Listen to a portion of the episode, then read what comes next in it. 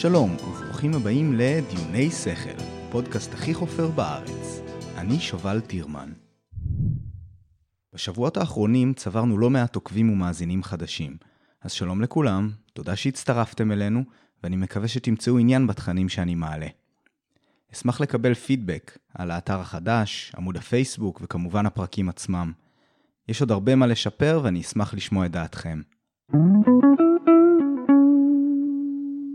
היום אני מארח את תום קרגנבילד.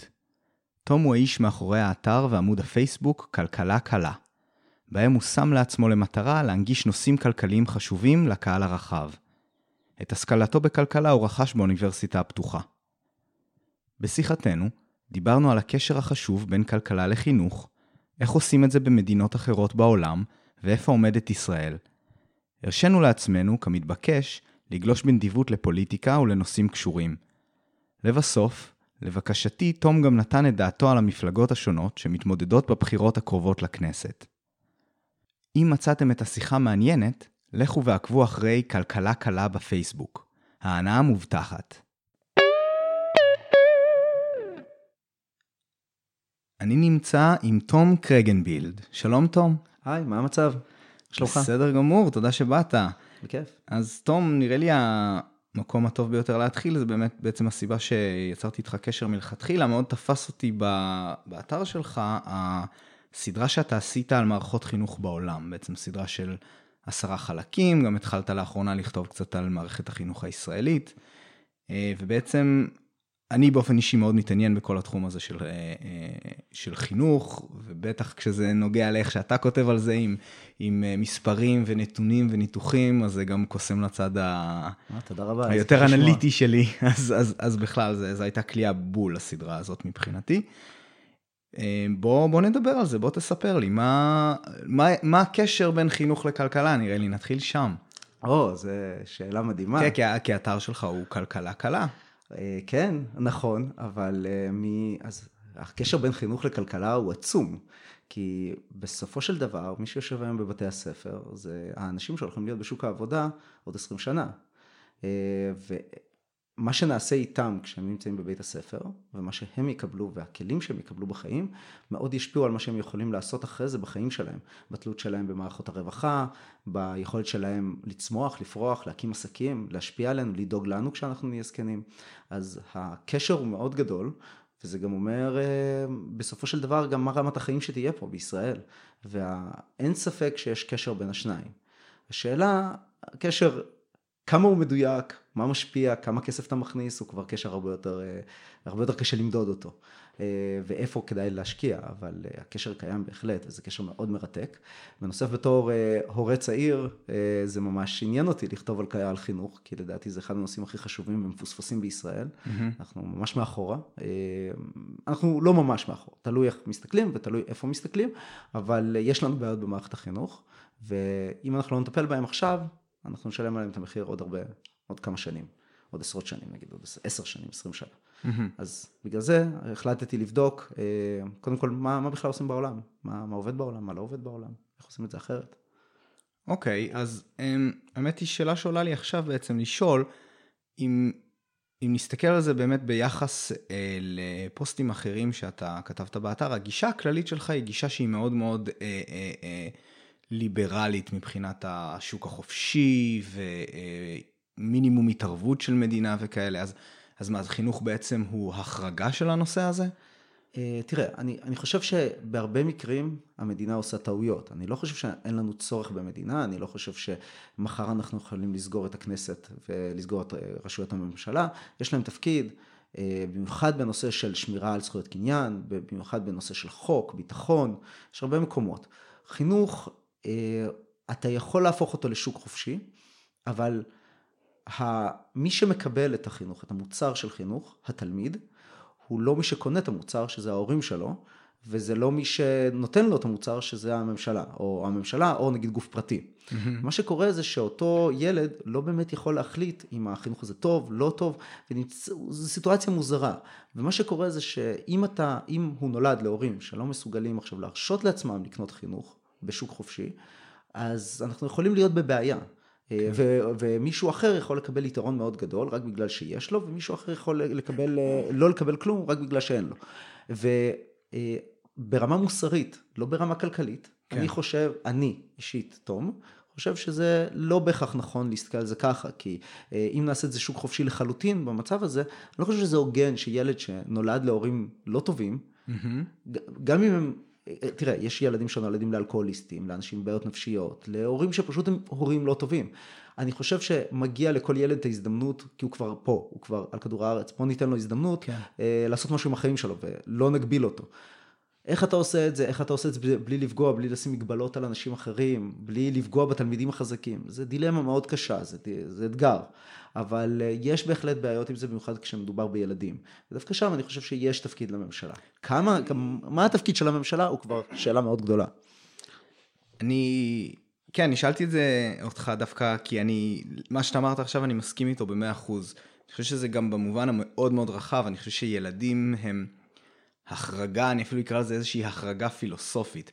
בגלל שיש פה איזשהו אה, אדם שהוא עוד לא אדם בשל והוא עוד לא אחראי על עצמו, ובעצם הוא לא בחר אפילו, אתה יודע, לצורך העניין, להיוולד, בטח שלא בחר לאיזה הורים להיוולד ועם איזה כלים אה, אה, גנטיים וסביבתיים הוא נולד, אז אני חושב שבאמת זה המקום, המקום בעיניי, אה, נקרא לזה להתערבות ממשלתית, ולכן אני, כל הסיפור הזה של...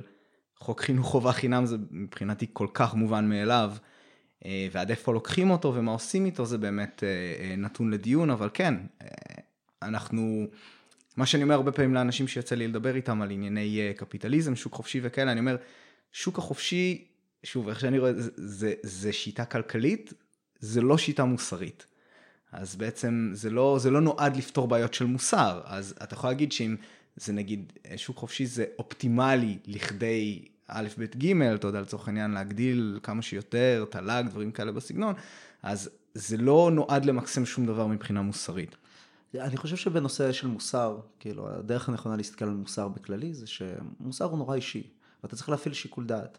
השוק לא ייתן לך מענה למוסר. Mm-hmm. הוא יכול לגרום, לשוק יש עוצמה מאוד גדולה, ואם כל מי שהקים עסק בישראל יודע את זה, אה, בוא נגיד אם הוא הקים עסק אה, שבאמת היה בכוחות השוק ובתחרות, הוא יודע שהוא לא יכול להתייחס אה, רע מאוד ללקוחות שלו. הוא לא יכול להתעלל בהם, הוא לא יכול לעשות מה שהוא רוצה. Mm-hmm. יש, כשנוצרים כל מיני מקומות שאין בהם תחרות, או שיש כל מיני מונופולים, או איזה קומבינות של הממשלה שהיא באה ועוזרת ונותנת לאיזה מישהו כוח מאוד גדול על השוק, יש, יש פה בעיות, כן? גם לפעמים השוק, תנאי השוק בעצמם יוצרים בעיות. אבל בשוק באמת מתפקד, אז... אה, בוא נגיד, השאלה המוסרית בכלל יכולה להיות לא רלוונטית, כי הלקוחות כן. פשוט הכריחו את, ה, אה, mm. את החברה כן, לפעול כן, בצורה לא, מוסרית. אבל לא... כן, אבל mm-hmm. יש מספיק דוגמאות לחברות בטח. שפועלות בצורה נוראית. ו... אבל רק חשוב לי לומר את זה, אנחנו צריכים לזכור שיש הרבה הרבה יותר דוגמאות, באחוז הרבה יותר גדול של ממשלות שפועלות בצורה נוראית. כן, אז כן, כן, כן, כן. כאילו אם, אם נחלק את זה באחוזים, כמות החברות שהן ממש נוראיות, היא אפסית לעומת ממשלות נוראיות. כן, כן, אגב, לא, לא לזה, כן, לא, לא רמזתי לזה, כל מה שאמרתי זה שיש מקומות בהם אתה צריך להגיד, אוקיי, לא משנה לי מה השוק אומר, אני רוצה שלכל בן אדם באשר הוא יהיה א', ב', ג', זה ה basic מבחינתי, ואם אני רואה שהשוק לא מצליח לעשות את זה, זה המקום שבו אני מרשה לעצמי כן, להתערב. אז זה, זה כאילו, זה פחות או יותר מה שאני אומר, אני חושב אני ש... חושב שאין פה תשובה נכונה, וזה כן. מאוד מאוד mm-hmm. אישי. הדרך, הרבה פעמים אני חושב שאיפה שכלכלנים מעבירים הרבה ביקורת, זה באמת בין הפער, בין האמירה הזאת, לבין מה המשיגים בפועל. חד משמעית. ושם הביקורת הגדולה. בדיוק, כי כן. להגיד, לכולנו יש מטרות, ויש מטרות שכולנו מסכימים עליהן. אנחנו כן. רוצים פחות אה, פקקים, מערכת חינוך מצוינת, אנחנו רוצים תלמידים נהדרים, אבל, אה, אבל אנחנו לא משיגים את המטרות האלה הרבה פעמים דווקא בגלל שאנחנו כל כך מתנגדים להרבה מקומות כן. שדווקא השוק יכול לתרום בהם. נכון. נכון מאוד. טוב, אני, אני, זה, זה כיף ממש, בואו ננסה טיפה לחזור לפוקוס, מערכות חינוך uh, בעולם. אז סיכמנו נגיד בינינו, לצורך העניין, שיש מקום לממשלה uh, להתערב ולנסות, נקרא לזה, לשפר את החינוך, להעלות את החינוך. דיברנו על זה שיש אינטרס לכולם שהחינוך יהיה טוב, כ, כהשקעה כלכלית אפילו. אולי שווה להגיד, אה, פשוט שאנשים יבינו למה, בגדול, אה, כשאנחנו משקיעים בעצם בחינוך, אה, חינוך הוא בעל, הוא מה שנקרא, הוא מוצר עם השפעה חיצונית חיובית. כלומר, ככל שאני משקיע בך ואתה נהיה יותר חכם, זה משפיע לא רק עליך, אישית, אתה קנית חינוך, אני ואתה עשינו עסקה, אני העברתי לך חינוך. זה משפיע לא רק עליך, כי שנייה אחרי זה אתה הולך ואתה מקים עסק. והעסק הזה, הוא מספק מוצרים לכולם, העסק הזה מספק מקומות עבודה לכולם, הוא, אתה גם מעביר את הידע שלך לאנשים אחרים בצורה מאוד מהירה במיוחד היום עם האינטרנט, ואתה יכול להמציא המצאה מדהימה כמו Waze, ולשנות את העולם, ולשנות את החיים של כולנו. כן. אז ההשכלה שלך היא, יכול, היא בהחלט אה, מוצר שמשפיע מעבר לרק השקעה בך. כלומר. בשונה מבננה שאני קניתי ואכלתי, ורק אני נהניתי ממנה, חינוך, יש לזה השפעה חיובית. דרך אגב, כמו חיסונים, חיסונים זה על אותו בסיס. כן, אוקיי, מעניין, יפה, אני, אני לא, אני לא בקיא במושגים האלה, זו השפעה חיצונית חיובית. כן, יש גם. השפעות חיצוניות ח- שליליות. איך היית קורא לבננה? בננה זה, זה פשוט מוצר רגיל. לא, תחת איזה קטגוריה? השפעה? אה, ש- לא, חסר לא, השפעה? אין, אין, אין שם השפעה חיצונית. אוקיי, סתם, אה, ניסיתי לבנות לעצמי בראש את ה- לא, לא, יש השפעות הקטגוריות. חיצוניות חיוביות ושליליות. שליליות, דרך, דרך אגב, אני נגיד קונה ממך את המפעל, אה, מפעל, אני קונה ממך בדים, אתה מזהם את הנהר. כן, כן, כן, אוקיי, זהו. זה ההשפעה החיצונית שלילית. זו הדוגמה שעלתה לי בראש. אה, כן, אוקיי. מאוד הגיוני. בסדר גמור, אוקיי, אז לאיפה אפשר לשאוף? מה, מי עושה את זה כמו שצריך? או, אז אם אנחנו, ת- תראה, כל אחד יש לו, יש הרבה מה ללמוד מכל מערכות החינוך. גם מה לעשות טוב, גם מה לא, לא לעשות טוב, וגם ממערכות של חינוך שנראות טוב, אבל הן בעצם נוראיות ואנחנו לא רוצים לקחת מהן, כמו קוריאה. אבל uh, המערכת חינוך שלדעתי עושה את זה הכי טוב ועונה הכי נכון על הצרכים של התלמידים, או המטרה שאנחנו רוצים להביא להם, זה שווייץ.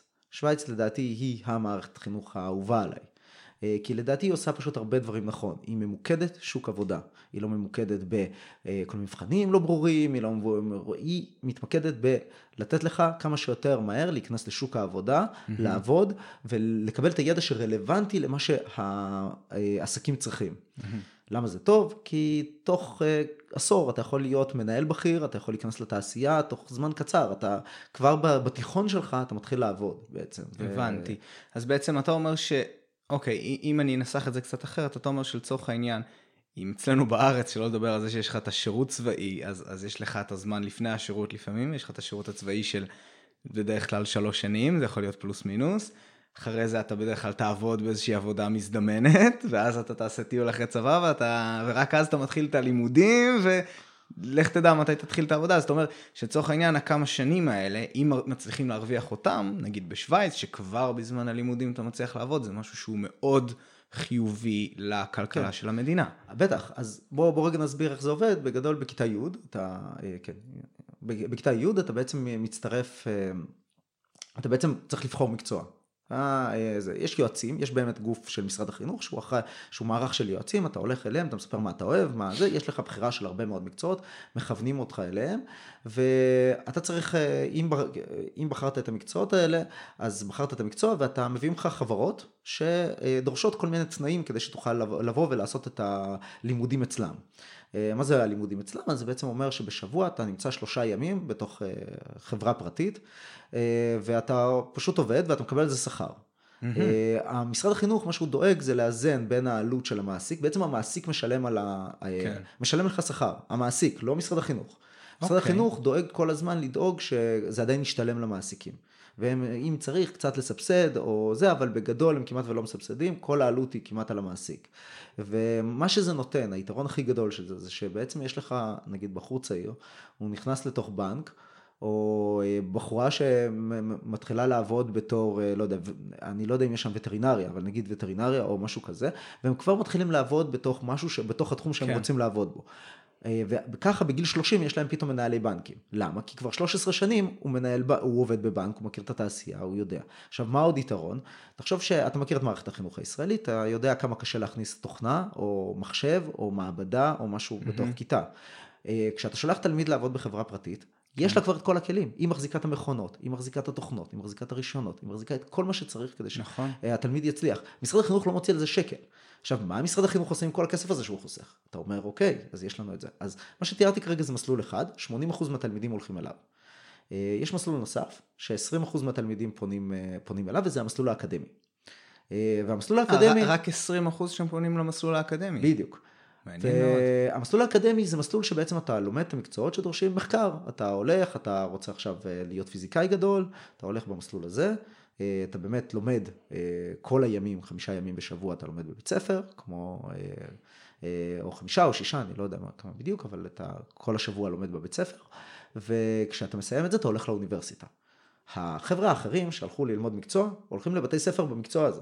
הם ממשיכים. רגע, רגע, שנייה, אז אתה רוצה להגיד לי באמת, בדוגמה של הבנק, לצורך העניין, אז ילד אפילו כבר בן 16, מתחיל פה ושם לעבוד בבנק, אתה אמרת יומיים בשבוע אפילו, אוקיי.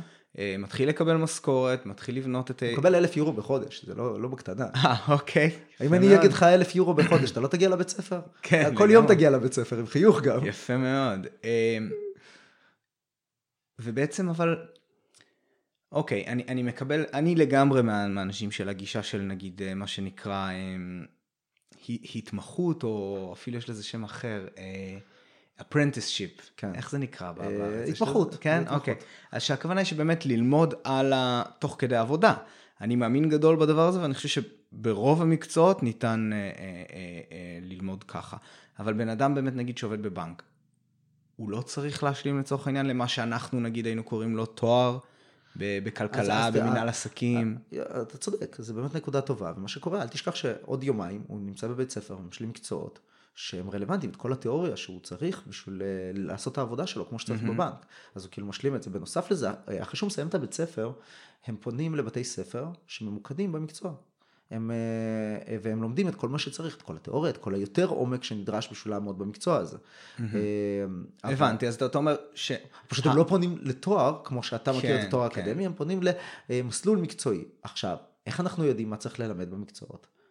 אוקיי? זה נקודה חשובה. כי איך אתה מחליט מה בנקאי צריך? איך אתה יודע מה, לא יודע, רופא צריך, או מה כל אחד מהמקצועות האלה ברשימה, שכולל שם הרבה כן, דברים? אז במה שאתה תיארת זה נשמע מאוד פשוט, כי הוא נמצא שם, הוא כן, יודע אבל, מה אבל צריך. איך אתה יודע שהחברה לא סתם מבזבזת לו את הזמן? מהמם. זו שאלה, כן, זו אתה שאלה מן הסתם חשובה. אתה לא רוצה גם שהוא יהיה נישתי מדי, ושלא ילמד ספציפית רק את מה שלימדו אותו לעשות שם. נכון. אז, אז פה נכנסים ועדי העובדים. ובשונה מוועדי העובדים בישראל, שבעיקר עסוקים בלהשבית את המדינה ובגדול אה, לקחת כמה שיותר לעצמם, ועדי העובדים בשוויץ, אה, התפקיד שלהם, הם עובדים ביחד עם מערכת החינוך, כדי לבנות אה, בעצם כל הזמן להיות חדים על מה המקצועות צריכים, המקצוע שהם מייצגים כוועד עובדים, והם דואגים אה, להעביר למערכת החינוך את הדרישות, שמה החברה צריכה ללמד את התלמיד, כי זה לא סתם שהוא מגיע לשם, הוא צריך ללמוד דברים מסוימים, הוא צריך לעבור התמחות מסוימת תחת, וללמוד ידע מסוים, זה לא סתם אה, תוכנית באוויר.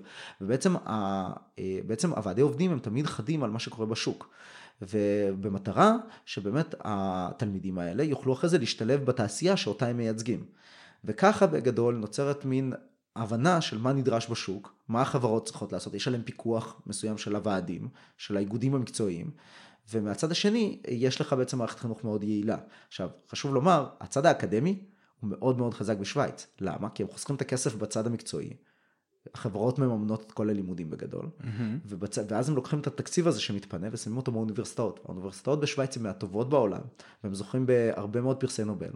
אה, השוויצרים מאוד מובילים שם בפרסי נובל, גם כשעושים התאמה לאנשים שרק עברו, רק רשמו את עצמם, כאילו הם דרך שוויץ, גם כשיש איזה אוקיי, סיפור כן. כזה שם אה, בנקודה הזאת, אבל עדיין, גם כשעושים את ההתאמה הזאת, כמות האנשים שזוכים בפרסי נובל היא מאוד גדול- גדולה, האוניברסיטאות ברמה מאוד מאוד גדולה, גבוהה.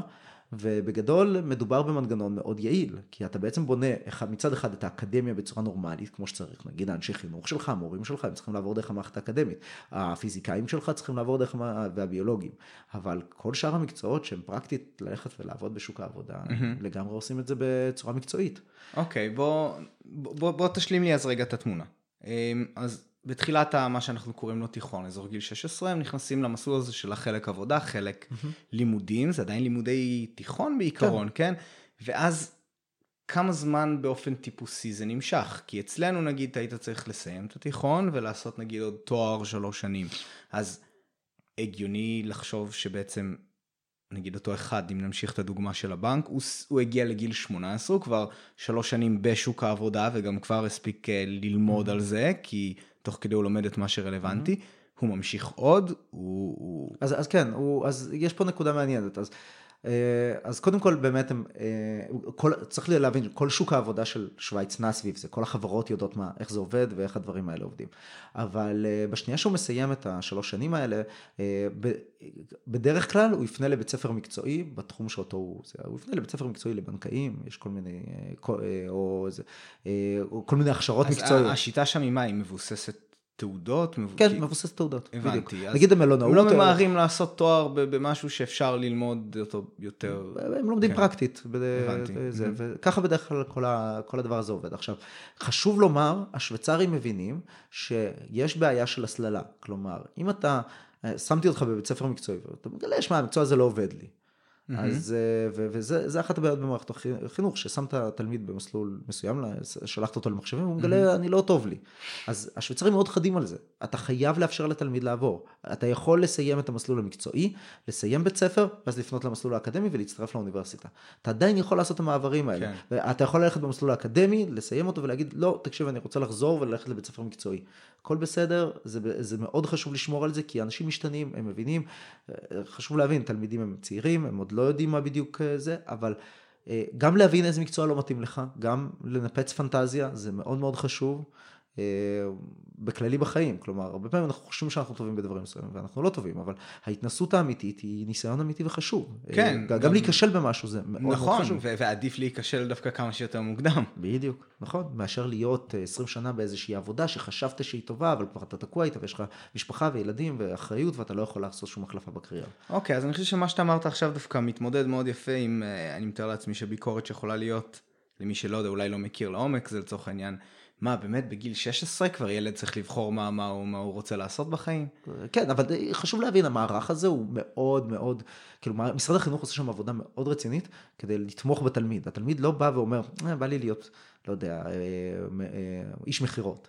זה לא, כן. זה לא ככה, זה מאוד מאוד עבודה עם יועצים, הם מדברים, הם מוודאים, אה, הם מלווים את התהליך הזה, אם אתה לא מוצא אז הם מכוונים אותך לעוד קורס, נותנים לך קורסים כדי לבחור. אני, זה... כן, אני לגמרי מדמיין את זה, אני רק אומר, תחשוב, הילד בחר את זה, אבל הוא לא סתם בחר, זה, מבחינה הזאת זה כל כך בריא יותר, כי אתה לא סתם לומד, אתה גם עובד, אתה מהר מאוד תעלה על זה אם זה לא מתאים לך. נכון. מהר מאוד, וגם אם לא, אז לא סוף העולם.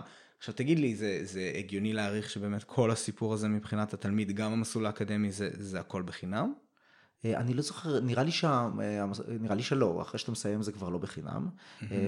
דרך אגב, יש בעיה עם חינם. כלומר, יש דבר כזה שנקרא עודף, אינפלציית תארים, mm-hmm. בסדר? זה, וישראל דרך אגב, אנחנו, אנחנו שם לגמרי. אה, חד משמעית. המלצרים הנהדרים והמקסימים שמשרתים אותך בכל מיני מסעדות עם תואר בפילוסופיה, לא חסר, ובאומנות. עכשיו, זה לא שאין צורך בתארים האלה, אבל צריך להבין שיש אינפלציה. דרך אגב, אחת האינפלציות היותר מעניינות זה ביולוגיה.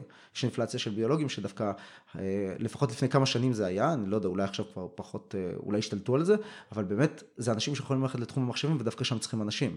אז כאילו, מבחינה... אתה מדבר שבגלל שהם נמצאים בתחום שהוא כן קצת יותר אנליטי נקרא לזה, אז... כן, הם, הם מבינים, כן, יש להם את החשיבה הנדרשת, mm-hmm. המתמטית, כדי כן, ללכת לתחום אחר, אבל ביולוגיה פשוט ב... יש עודף של לבין. אנשים, יש ביקוש מאוד נמוך לביולוגים ב- ב- בישראל, לפחות אה, לפי דוח ראש הממשלה, משרד mm-hmm. ראש הממשלה לפני כמה שנים, אה, ואז באמת דיברו על איך אתה מעביר אנשים מתחום הביולוגיה לתחום המחשבים, טוב, לא טוב, אבל זה, זה סוגיה, כאילו. עכשיו, באמת, אז אה, כשאתה מדבר על אינפלציית תארים, זה, ב, זה, זה נגיד, זה בעיה רצינית, כי אתה, נגיד אסטוניה, יש להם אה, חינוך חינם, ואחת הבעיות זה שיש להם סטודנטים שאף פעם לא מסיימים את התואר. Mm-hmm.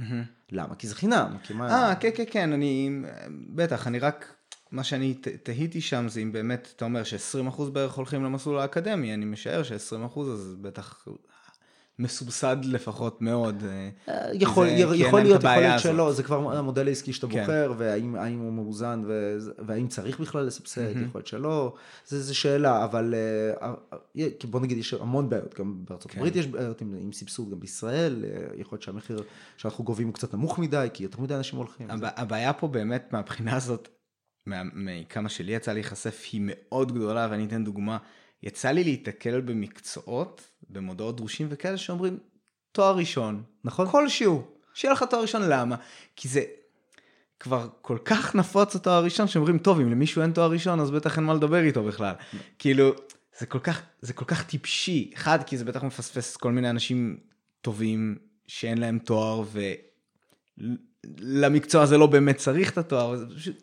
זה מנגנון סינון שהוא לא נכון. אז, אז בוא, בוא רגע נדבר על זה, כי אחד התפקידים של מערכת החינוך, בוא רגע, בוא נהיה קצת אה, באמת אה, יותר ציניים. כי מערכת החינוך, התפקיד שלה היא לא רק להעביר לך ידע ולעשות אותך חכם, וזה מה שאנחנו מדמיינים בדרך כלל כשאנחנו חושבים על מערכת החינוך, אבל התפקיד השני שלה הוא signaling, הוא סיגנלים.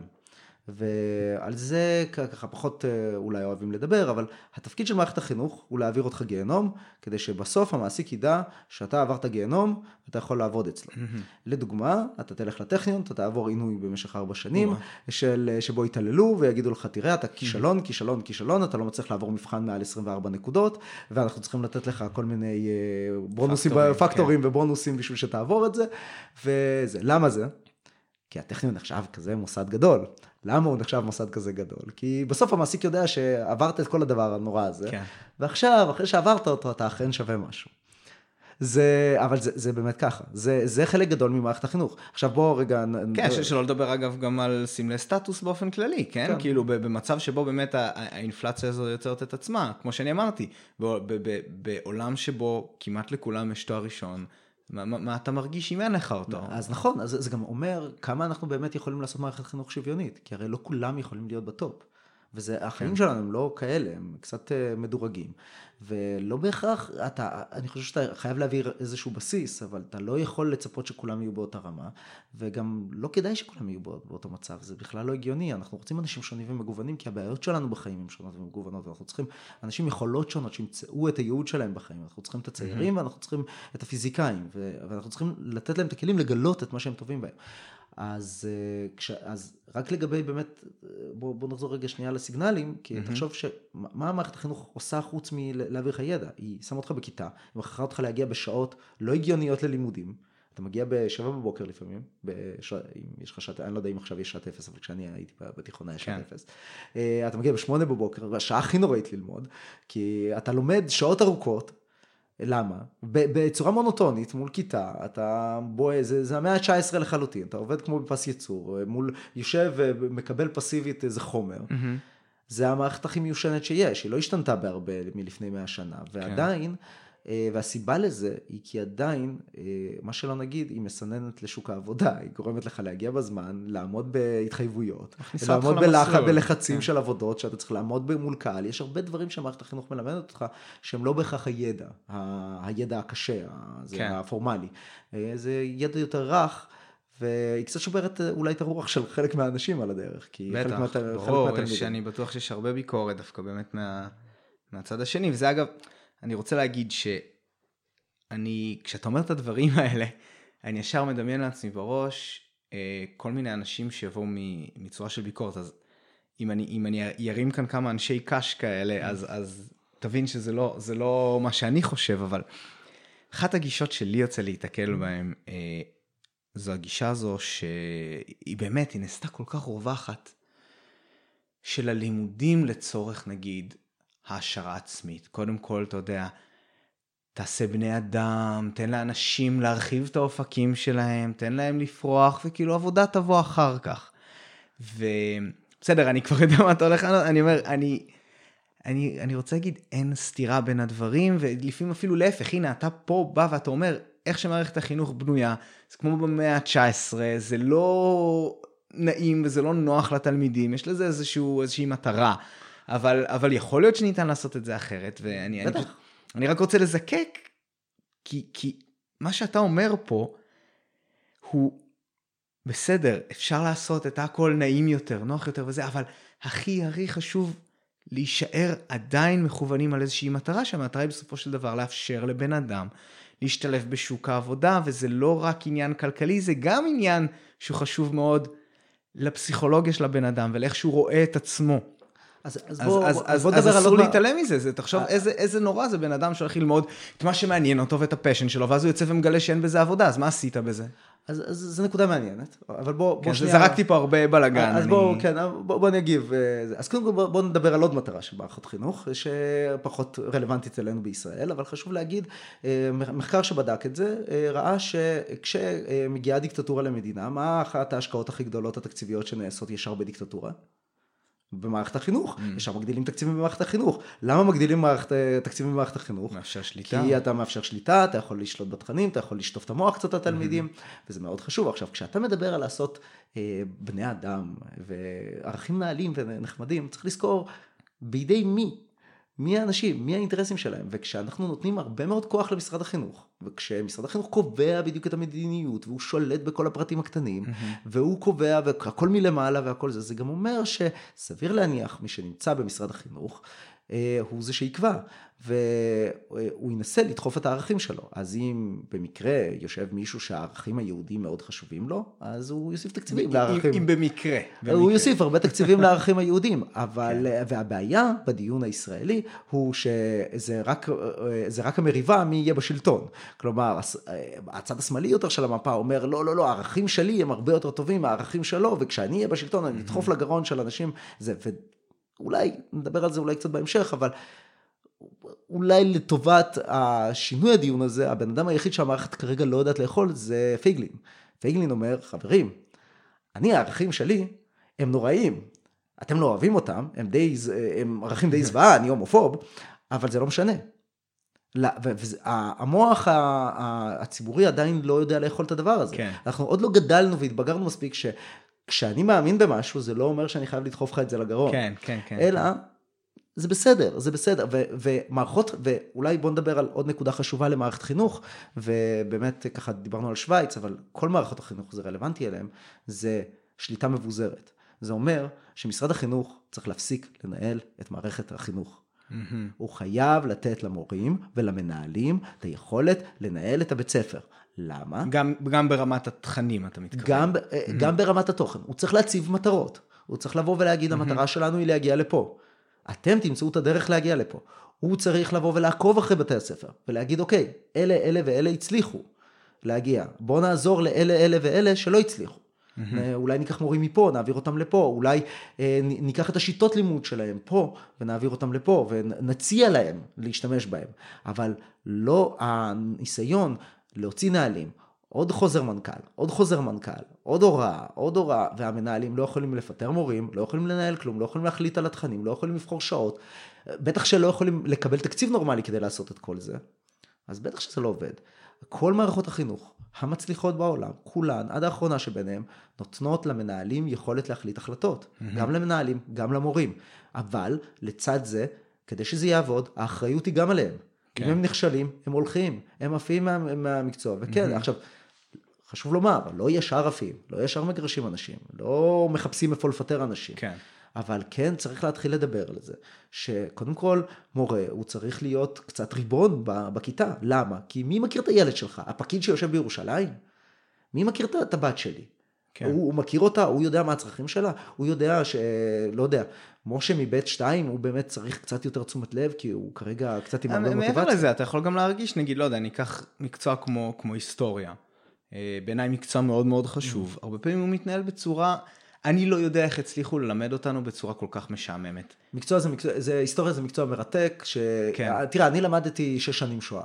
אני לא יודע כמה שנים כן, אתה למדת כן. שואה, אבל אה, אחרים למדו שנתיים, אני למדתי בערך שש שנים שואה. כן, אני חושב שזה נגיד מהמקומות האלה דווקא, כי אתה, אתה יכול להגיד, לא יודע, אנגלית, כן, כולם צריכים, ובסדר, זה גם, ה... אני בטוח שאם אתה תיתן אוטונומיה לבתי הספר, כולם ירצו ללמד אנגלית ולמד את זה טוב, וכנ"ל לגבי מתמטיקה, אבל באמת בכל המקצועות האלה, אני הייתי רוצה אה, לראות מצב שבו נגיד מורה להיסטוריה אומר וואלה, נראה שזה נושא שמעניין את הכיתה שלי, יאללה נחפור בזה עוד קצת, נביא עוד דוגמה ממקום אחר בעולם, נביא זה, והוא לא חייב ללכת על מה שהכריחו אותו ללכת. למה, אתה חייב ללמד, למה כן. אתה חייב בכלל ללמד היסטוריה?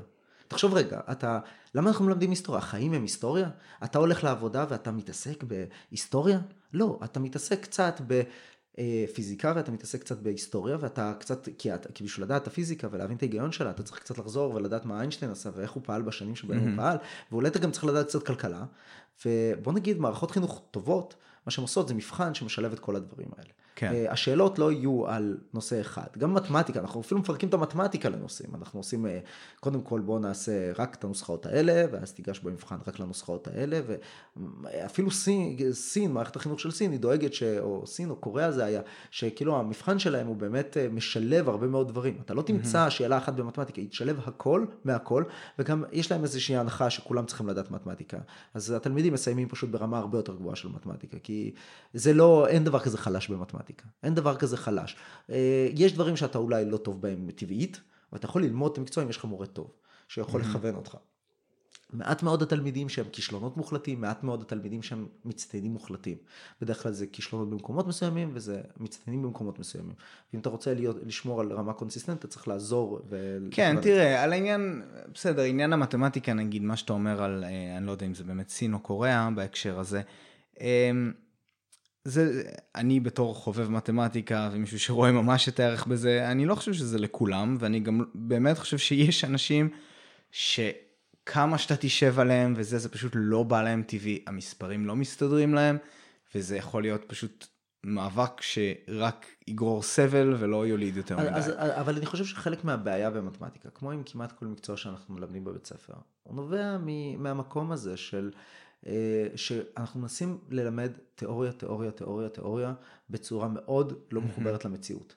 מתמטיקה היא מרתקת, כשאתה מסביר לתלמיד ששמע, כשאתה הולך לחנות אז זו ההנחה שתקבל וככה אתה מלמד אותו אחוזים, או, או אפילו אתה יודע, אתה תדבר איתו כן, על שכר, כן. תכניס אותו לתוך המקום האמיתי של מתמטיקה, לדברים היפים שבגללם אנשים למדו מתמטיקה. אני, כן, אני יודע, ת, זה, ו... באמת, יש כל כך הרבה לאן לקחת את זה. אתה יכול לקחת את זה לבנייה, אתה יכול ללמוד על בטח. מבנה, ללמוד ארכיטקטורה וללמד, דרך הארכיטקטורה והאומנות והדברים היפים, ללמד גם על מתמטיקה. נכון, ו... אגב.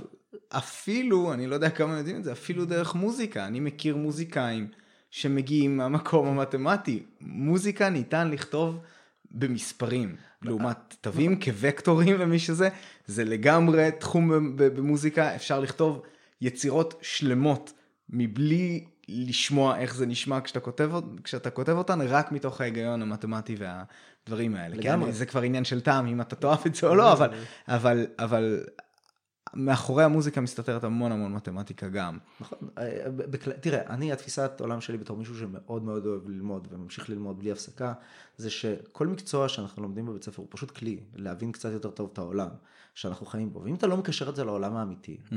בסוף אתה יכול ללמד עד מחר אנגלית, אבל אם אני לא אשים אותך במקום, סביבה שהאנגלית הזאת משרתת אותך איכשהו, אתה לא תדע אנגלית. כן. ובגלל זה ישראל, אה, אני יכול להגיד לך את זה לעומת ההורים שלי שהם מברית המועצות. בברית המועצות כל הסרטים הם עם, עם דיבוב אה, ברוסית, מעל ה... זה אין כתוביות. Mm-hmm. ואז בישראל בצורה מאוד טבעית כל הילדים יודעים, אה, כל הבנות יודעות ספרדית כי צפו בטלנובלות, אולי חלק מהבנים גם, ו, ו, ומהצד השני אה, יש לך, כולם יודעים אנגלית, כי כולם כן. ראו סרטים עם כתוביות. כן, כן. ואז זה, השפה היה לה שימוש, אה, מהר מאוד זה נכנס לך לתרבות, כי ראית את כל הסדרות שאהבת וזה התחבר לך, ואתה יודע, ציטטת את המשפטים ולמדת. Mm-hmm. ההורים שלי אין להם את זה. פשוט כי מישהו חתך את זה והחליט בוא נשים איזה כן, דיבוב כן. גרוע מעל זה. אז זה פשוט עניין של איך אתה לומד וכשאתה אם תבוא ותסביר לבן אדם אתה יכול להסביר לבן אדם אה, תיאוריות כלכליות מאוד כבדות של אם אתה אה, אתה יודע אם אתה עושה ככה וככה וזה זה, זה, מעלה את ההשקעות מקטין את הצריכה והנה ואתה יודע הכמויות גדלות המחיר יורד כל מיני דברים כאלה ואתה. אתה מסתכל על זה ואוקיי זה נחמד אבל עזוב בשורה התחתונה הולך לחנות וזה אולי אתה יודע זה מתקשר גם למה שאני עושה בכלכלה קלה mm-hmm. בסוף. אתה הולך לחנות מה, איך זה משפיע עליי אני משלם ארנונה איך זה משפיע עליי מה, מה, מה, מה זה הארנונה הזאת שאני משלם ולמה היא בעייתית כן. ואיך זה מתחבר למשבר הדיור ו, וכל הדברים האלה. ו... אנחנו לא מסבירים את זה מספיק טוב, אנחנו לא המורים, ו, ואולי בואו נגיע לנקודה הכי חשובה בהוראה, שאולי אה, זה הפספוס הגדול ביותר של מדינת ישראל, שזה המורים שלנו הם התלמידים הגרועים ביותר במערכת החינוך. Mm. כלומר, התלמיד הגרוע ביותר שסיים בית ספר, שהשיג את הציון פסיכומטרי הנמוך ביותר, משליש התלמידים עם ציוני פסיכומטרי הנמוכים ביותר, הוא זה שיהפוך למורה. כי תנאי הסף להוראה הם כל כך נמוכים. הם נמוכים. עכשיו, מי סובל מזה? קודם כל המורים. זה חשוב להבין, שקודם כל מי שסובל מזה זה המורים עצמם. כי כשתנאי הסף נמוכים, אז גם אתה יכול לשלם מעט, מעט כן. מאוד. וחשוב לומר, גם לא משלמים מעט מאוד. משלמים מעט מאוד למורים מתחילים. לא משלמים מעט מאוד לכולם. מורים ותיקים מרוויחים בסדר. השכר הממוצע של, אה, של מורים ב-OECD, אנחנו בסדר מבחינת שעות עבודה, מבחינת mm-hmm. הכל, אנחנו עומדים במקום בסדר גמור. Mm-hmm. הבעיה היא החלוקה. בפער בין מורים ותיקים למורים צעירים, אנחנו בפער הכי גדול, רק קוריאה עוקפת אותנו. וקוריאה לא מחזיקה במערכת חינוך טובה מבחינת, אה, מבחינת מערכת החינוך הממשלתית שלה. יש לה בעיה מאוד חמורה שם, ואנחנו גם בבעיה חמורה. אה, פשוט היא עוקפת את זה עם מערכת חינוך פרטית mm-hmm. פסיכית לגמרי. אבל אה, בצד שלנו אנחנו לא עושים את זה. ואנחנו זוכרים לזה שבסוף אתה נמצא בכיתה והתלמיד, כל מה שהוא יכול לקבל, כל הידע שהוא יכול לקבל, זה תלוי במורה שנמצא איתו בכיתה. כן. ואם המורה הזה לא מחזיק בידע הזה, הוא לא יצליח להעביר אותו. מורה טוב יבין שאולי אין לו את הידע, הוא ישלים אותו, אולי הוא יראה סרטון יוטיוב עם מורה יותר טוב, אולי הוא יכוון את התלמידים לכלים, היום יש המון כלים שזה, אבל בשורה התחתונה, האנשים, בוא נגיד, שהם, אה, ואני רק אה, אעצור רגע ואגיד, יש מורים נהדרים במערכת החינוך, יש אנשים עם תשוקה אדירה, עם רצון טוב, הם מאמינים בתלמידים, הם לומדים, הם נהדרים, אבל הם לא מתוגמלים, הם מתוגמלים על פי ותק. ואותו mm-hmm. מורה שנכנס למערכת והוא כולו מוטיבציה והוא רוצה לעזור, הוא מגלה שלא משנה מה הוא יעשה, לא משנה כמה קשה כן. הוא יעבוד, הוא לא ירוויח שכר גבוה, הוא לא יהיה המורה, הוא לא יתקדם. כן, אתה יודע, זה, זה כל כך מובן מאליו כשאתה אומר את זה ככה, ואנחנו כל כך מעט חושבים על זה. אני, האמת, אני לא לגמרי יודע איך עובד המשכורות בארץ. ברור לי שוותק זה מאוד מאוד משמעותי. זה פשוט ותק. אבל... אין פה, יש פה ותק ו, ועוד אה, כל מי, מיני... מי מחליט על המשכורת של מורה? אה, בגדול, אה, הסתדרות המורים, ארגוני, ארגון המורים, כאילו זה הגופים. כן, אני סיימתי ללמוד הוראה עכשיו ואני הולך לבית ספר. אתה, אף אחד לא נאבק על השכר שלך. הוותק שלך יקבע, הוותק פלוס ההוראה ש, שאתה מחזיק בה, תעודות ההוראה שאתה מחזיק בה והקורסים על בסיסי. אז לא כאילו יש איזושהי נוסחה של כמה נוסחה, אתה אמור כן, לקבל? כמה, כמה השכלה יש לך פלוס כמה ותק יש לך, קיבלת שכר. זה, זה, בגדול זה עובד ככה. איזה קטע זה. אה, וזה באסה מאוד, כי מה שזה אומר, שמישהו שהוא מצוין בעבודה שלו, הוא לא מתוגמל. ומי שגרוע בעבודה כן. שלו, אין לו שום סיבה להשתפר. מצב, שוב, לי זה מאוד, כשאתה אומר את זה, לי זה מאוד ברור, אבל אני אגיד את זה ב, ב, בפירוש. בשביל המאזינים, שבעצם אנחנו מדברים פה על מצב שבו לצורך העניין יש לך מורה טוב, אתה רוצה להיות מסוגל נגיד כבית ספר אה, להילחם עליו, לשמר אותו, המורה הזה צריך להיות מסוגל להרגיש שוואלה אם אני לא מקבל פה, אני ממש טוב, מאוד אוהבים אותי. אולי שווה ללכת למקום אחר שיתגמל אותי יותר, ובעצם הדבר הזה יגרור מצב שבו משתלם למורה להיות טוב, ולאט לאט שכר יכול לעלות, לאט לאט אולי עוד אנשים ירצו להגיע לתחום, אנשים טובים יותר, כי הם רואים שיש לאיפה להתפתח, זה כאילו, זה פשוט לפתוח את הסכר של ה... של ה של, ה... ש, של איפה המקום הזה יכול להגיע, לאיפה ה... אז יש פה כמה, כמה דברים מעניינים, בואו נזכיר כמה אנקדוטות, אני, אני לא יודע כמה אנשים יכולים לדמיין את זה, אבל כשאתה נוסע בהונג קונג, בכבישים, אתה, יש לך שלטי חוצות של מורים. זה המורים, הם מלמדים בבית ספר הזה, הם נבחרת של כוכבים. תחשוב את אה, רחל מבית שתיים, היא כאילו כן. על שלט חוצה, איפה אתה מדמיין את זה בכלל? אתה מדמיין מורה שמרוויח מיליון דולר בשנה, יותר ממיליון דולר בשנה אה, בישראל? זה קיים, זה לא איזה משהו אה, מצוץ מהאצבע, זה קיים בקוריאה. מורה פרטי, שהוא, מה הוא מלמד? הוא מלמד מתמטיקה, אתה יודע, הוא מלמד אנגלית או איזה כן. משהו כזה. Mm-hmm. הבן אדם הוא כזה להיט, שבמקביל הוא מלמד 70 תלמידים בכיתה אחת, live, מהם הוא לוקח מחיר אחד, בכיתה אחרת יושבים תלמידים צופים בו בווידאו אז זה קצת פחות נוח אז הוא לוקח מהם מחיר אחר, בבית יש לו, כל זה מחובר לרשת אז יש לו תלמידים אחרים, וכל קוריאה מחוברת אליו וצופה בשיעורים הפרטיים mm. שלו כי הוא כל כך טוב. כן. הבן אדם מופיע ב... אתה יודע, בארץ נהדרת, הוא מופיע בכל הדברים. למה לא? למה שזה לא יהיה בישראל? למה אנחנו לא מעריצים את המורים שלנו? המורים שלנו צריכים להיות מוערצים, הם צריכים להיות זה, אבל הם עצמם צריכים להיות גם לשאוף ליותר, הם צריכים לדרוש. כל פעם שאתה מעלה את זה ואתה אומר, מורים צריכים יותר, אז הם אומרים, אז מה, מה, הפסיכומטרי לא קובע. כי כן, כי זה לא... קודם כל כן, פסיכומטרי לא קובע. כן, הוא כן קובע, כי לא, כשבו בודקים את זה, כי אין כן. סיבה שהמורה שלך יהיה ספציפית, רק המורים יהיו מהשליש התחתון של הציונים. כן. לפחות חלק חייבים להיות עם ציונים. שזה אתה לא אומר סתם, אתה אומר זה משהו שנבדק. כן, זה נבדק, לא, אבל עזוב, כשזה מגמתי אתה לוקח מהשליש התחתון, אז ברור לך שיש בעיה. כן. אה, גם יותר מזה, בהקשר לשכר ובהקשר לפערים, צריך, ש...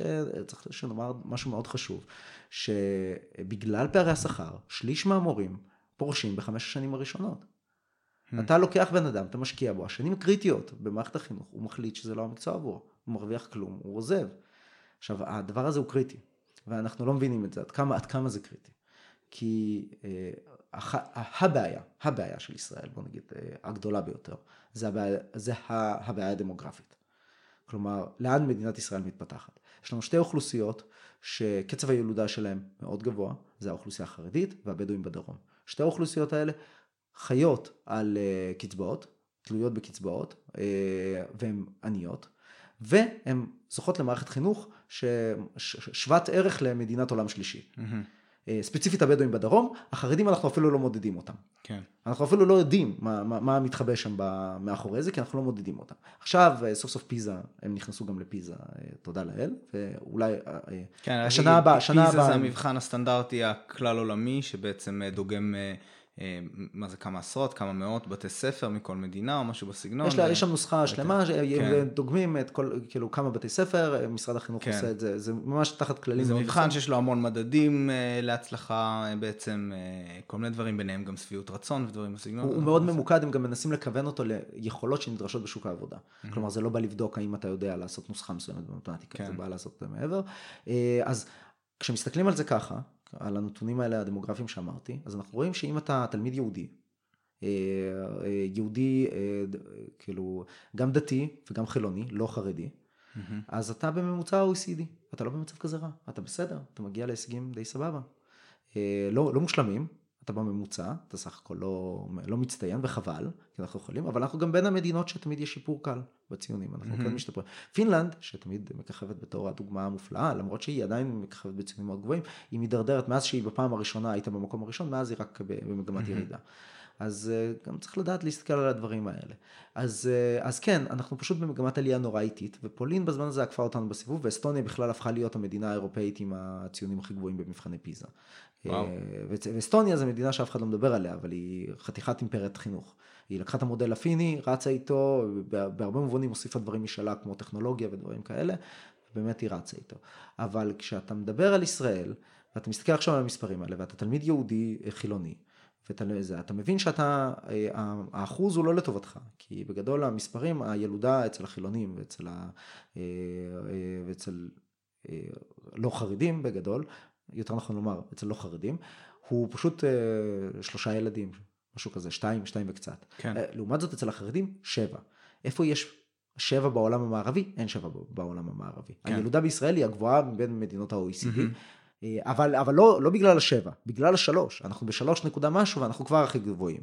זאת אומרת, גם בקרב החילונים הילודה כשאתה מדבר על שבע, המדינות היחידות שיש, זה נמצא בסהרה.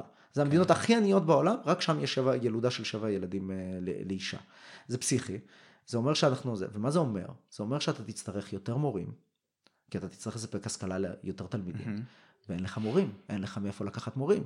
כי אותה אוכלוסייה שהמספר שלה גדל, אז היא צריכה מורים, אבל היא עצמה לא מספקת מורים. Mm-hmm. כי היא לא לומדת, היא לא משתלבת בשוק העבודה, היא לא לומדת באוניברסיטה, היא לא לומדת במקצועות ליבה, היא... כל הדבר הזה הוא בעייתי. כנ"ל גם אצל הבדואים. וזה משתנה, וחייב לומר לזכותו של בנט, וגם אולי לזכותו של, גם לזכות בנט, וגם באמת אה, הממשלה האחרונה שכמה שמבקרים אותה, תקציבי החינוך הכי גדולים למגזר הערבי נעשו בממשלה האחרונה. Mm-hmm. וזה לא, לא מעט, זה באמת אה, משמעותי. אה, רגע, אתה רוצה להגיד לי בעצם שיש פה, כשמחלקים את זה, אז בעצם יש תקציב נפרד שאומר חינוך לאוכלוסייה הערבית, כן. ואותו ספציפית ישראל? ישראל בגדול מנהלת ארבע מערכות חינוך. הממלכתית, mm-hmm. הממלכתית דתית, החרדית והערבית. Mm-hmm. כשגם בפנים יש חלוקה, כלומר הבדואים בדרום הם אנומליה גם בתוך המגזר הערבי. אה, כלומר, ממש גרועים יחסית לכל השאר, אבל גם במגזר הערבי בכללי הציונים שלו נמוכים. חבל, כי זה, זה באמת, אה, בסך הכל, אתה יודע, זו אוכלוסייה שחיה איתנו, והיא מפוספסת, גם האוכלוסייה החרדית. אין פה אמירות לגבי, בוא נגיד, חשוב לומר, אין פה אמירות לגבי פרזיטים, לגבי uh, כל, כל האמירות הנוראיות mm-hmm. האלה כלפי אנשים שהן באמת מזעזעות. אנחנו צריכים ללמוד לחיות אחד עם השני. אבל זה אומר שאם בחרת בצורת, בדרך מסוימת, זה לא, אני, אני חושב שזה לא ראוי שנמשיך לסבסד את הדבר הזה. כלומר, אם יש משהו שאתה מאוד חשוב לך בחיים, וזה הערכים שמניעים אותך, אה, אז צריך, לי, לא יכול להיות שאוכלוסייה אחת תסבסד בלי הפסקה אחרת, וזה ישפיע על כל המערכת רווחה, חינוך, תשתיות, אה, בריאות, כי כל הדבר הזה, אין לך רופאים, כי ככל שהאוכלוסייה, האוכלוסייה הלא משכילה גדלה, אוכלוסייה שלא משתלבת בשוק העבודה, כן. אז אתה, אתה, אתה, אתה, יש לך פחות רופאים, אתה צריך יותר רופאים, אבל נכון. יש לך פחות מבחר של רופאים. כן. אתה צריך יותר מורים, יש לך פחות מבחר של מורים. וזו בעיה עצומה למדינת ישראל. כן, וחשוב חשוב באמת להדגיש את הדבר הזה, שאתה, מה שאתה דיברת זה ש, שלא ניתן לאפשר את, ה, את הפרזיטים לאורך זמן.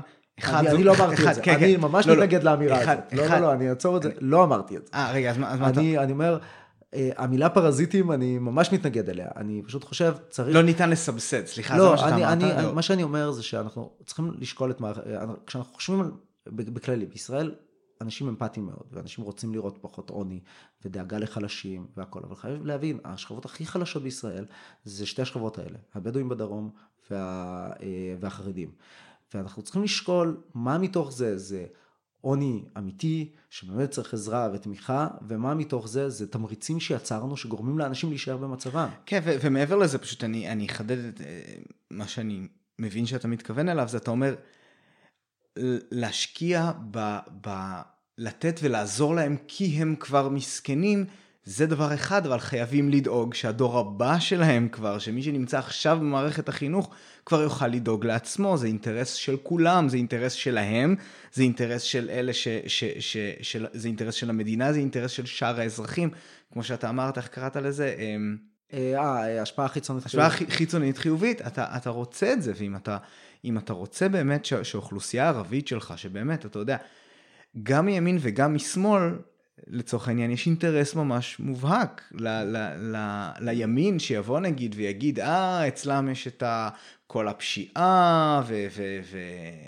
ולא יודע, ט- טיעונים מהסוג הזה. כן, צריך להשקיע בחינוך.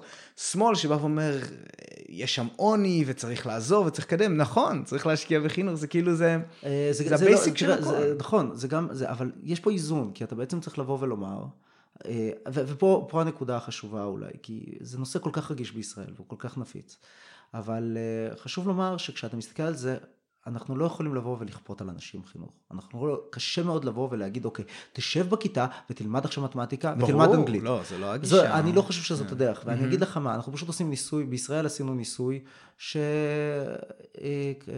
שלמרות שמדברים על זה בעולם, אבל אה, מד- מדברים כל הזמן על הכנסה בסיסית אוניברסלית.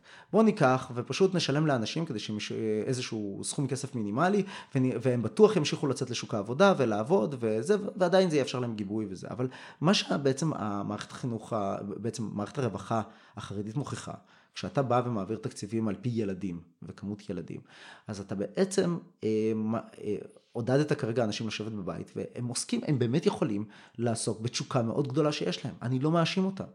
אם אני, עכשיו תבוא ותגיד לי, תום, תקשיב, אתה תקבל, אה, לא יודע, חצי מהשכר שיש לך, או אפילו שליש מהשכר שיש לך, אבל כל היום אתה יכול לעסוק במשהו שאתה הכי אוהב, נגיד כלכלה, אז יכול להיות שאני אסכים. ואני אוותר לצאת לשוק העבודה, ואני אתעסק במשהו שחשוב לי אישית, ואולי אני בכלל לא אקח חלק בעולם. ומה זה לצאת לשוק העבודה? שוק העבודה זה מקום שלמרות שאנחנו רואים אותו כקר ומנהלים ובוסים, זה הדרך המדהימה באמת, האנושית המדהימה, אה, לגרום לנו לבוא אחד באינטראקציה של השני, מהמם. ולבוא ולתת לתת מענה אחד על השני. לפעמים אנחנו מגיעים לעבודה שהיא נורא לא ברורה לנו, ואנחנו לא ממש יודעים איך אנחנו משפיעים לעולם, אבל אנחנו משפיעים על העולם. הבן אדם ההוא שסלל את הכביש, הוא כרגע אפשר לי להגיע אליך לפה כדי שנקליט את, את, את הפודקאסט. הבן אדם שמכין קפה אה, בבוקר, אז הוא, אתה יודע, הוא מאפשר לאנשים להיות ערניים ולתפקד בבוקר, ומישהו אחר שהביא את, הפולי, את הפולי קפה, אפשר, אתה יודע, זה, זה סיפור שלם של כלכלה כן, שלמה, כן. של מישהו שעושה כל אחד חלק קטן, והוא לא, לא רואה את התמונה הגדולה, אבל יכול להיות שבזכות זה, הוא, הבן אדם הזה היה חד בבוקר והוא סגר את עסקת המאה, ועכשיו יש לנו ווייז אה, שנמצא תחת גוגל. אתה אף פעם לא יודע איך הדברים האלה משפיעים, והעולם הזה כל כך מחובר. וכשאתה בא ואתה אה, שם אנשים בתוך מה, אה, מונע מהם הזדמנויות, ואתה בא ומשלם להם, כאילו, זה, זה לא בדיוק למנוע הזדמנויות, אבל זה לבוא ולהגיד, אני משלם לך כסף, תשב בבית ותעשה מה שאתה רוצה, תעשה את מה שאתה הכי אוהב. אל תבוא באינטראקציה עם אף אחד אחר, אל תשפיע על אף אחד, אל ת, אתה לא צריך אה, לראות אם מישהו אחר צריך את זה, אני משלם לך כסף, תעשה, את זה. אז ברור שיהיה הרבה אנשים שיסכימו, גם אנשים שלא יודעים לצייר, יסכימו שהם אה, ישמחו לצייר בבית כל יום, ולנסות את התחביב הנהדר הזה, אבל אנחנו לא רוצים את ההוא שמצייר אה, ככה בשביל הכיף. אני חושב שזה גם, זה גם, אתה יודע, אני... הרבה פעמים אנשים לא יודעים מה הם רוצים ומה יעשה להם טוב. אני, אני מצטער שאם אני נכנס פה לאנשים ל... אה, נוגע באיזה נק- נקודות רגישות או משהו כזה, אבל לרוב, הרבה אנשים ש, שעוסקים באיזשהו מקצוע, ואתה תשאל אותם, הם לא דמיינו שהם יעסקו במקצוע הזה, והם בטח שלא דמיינו שהם ייהנו ממנו או יסופקו ממנו כל כך. אתה יודע, כל מיני מקצועות באמת, אתה יודע, לצורך העניין, מישהו שמייבא פולי קפה, מה הוא, ב- ב- ב- בחטיבה כששואלים אותו מה אתה רוצה להיות כשתהיה גדול, אמר אני רוצה לייבא פולי קפה? לא, אבל יכול להיות שהוא גילה שהוא ממש טוב בזה, וזה עושה לו ממש טוב. ולחלופין, אם אתה תיתן בן אדם לעסוק במה ש... בפשן שלו, אבל הוא לא ייקח חלק בכלכלה ובשיתוף הזה שאתה דיברת עליו. אז אולי כשהוא מדמיין את זה, הוא אומר לעצמו, זה מה שיעשה לי טוב, כי אני אעשה את מה שאני אוהב, אבל הוא מפספס את החוויה של באמת להיות חלק מהשוק, את התחושה הזאת של התועלת שאתה נותן. אני חושב שיש גם עניין של, תראה, אנחנו צריכים לבוא במגע אחד עם השני, ואנחנו תמיד צריכים לחשוב על, אה, מצד אחד אנחנו, איך, בוא, בוא נגיד איך אני רואה את זה, בסופו של דבר, הדרך הטובה לבחור מקצוע, זה תבחר משהו שאתה באמת אוהב, שאתה יכול לקום כל בוקר ולעשות בכיף. וחייבים להיות כמה דברים כאלה, לא אחד. זהו, זה גם... בטוח, כן, כן, כאילו יש דברים, וזה קשור לתכונות אופי ודברים, אני מאוד אנליטי, אני, כלכלה מאוד מתאים לי, ומחשבים מאוד מתאים לי, אבל זה לא בהכרח... זה לא בהכרח אומר שזה מתאים לכל אחד אחר. Mm-hmm. ו... אבל תמצא את המשהו הזה שאתה יכול להתעורר כל בוקר ולהשקיע ולשים מאמץ ולעבוד שעות בזה וזה כיף לך. זה דבר אחד, כי זה חשוב מאוד לגלות את זה. ו...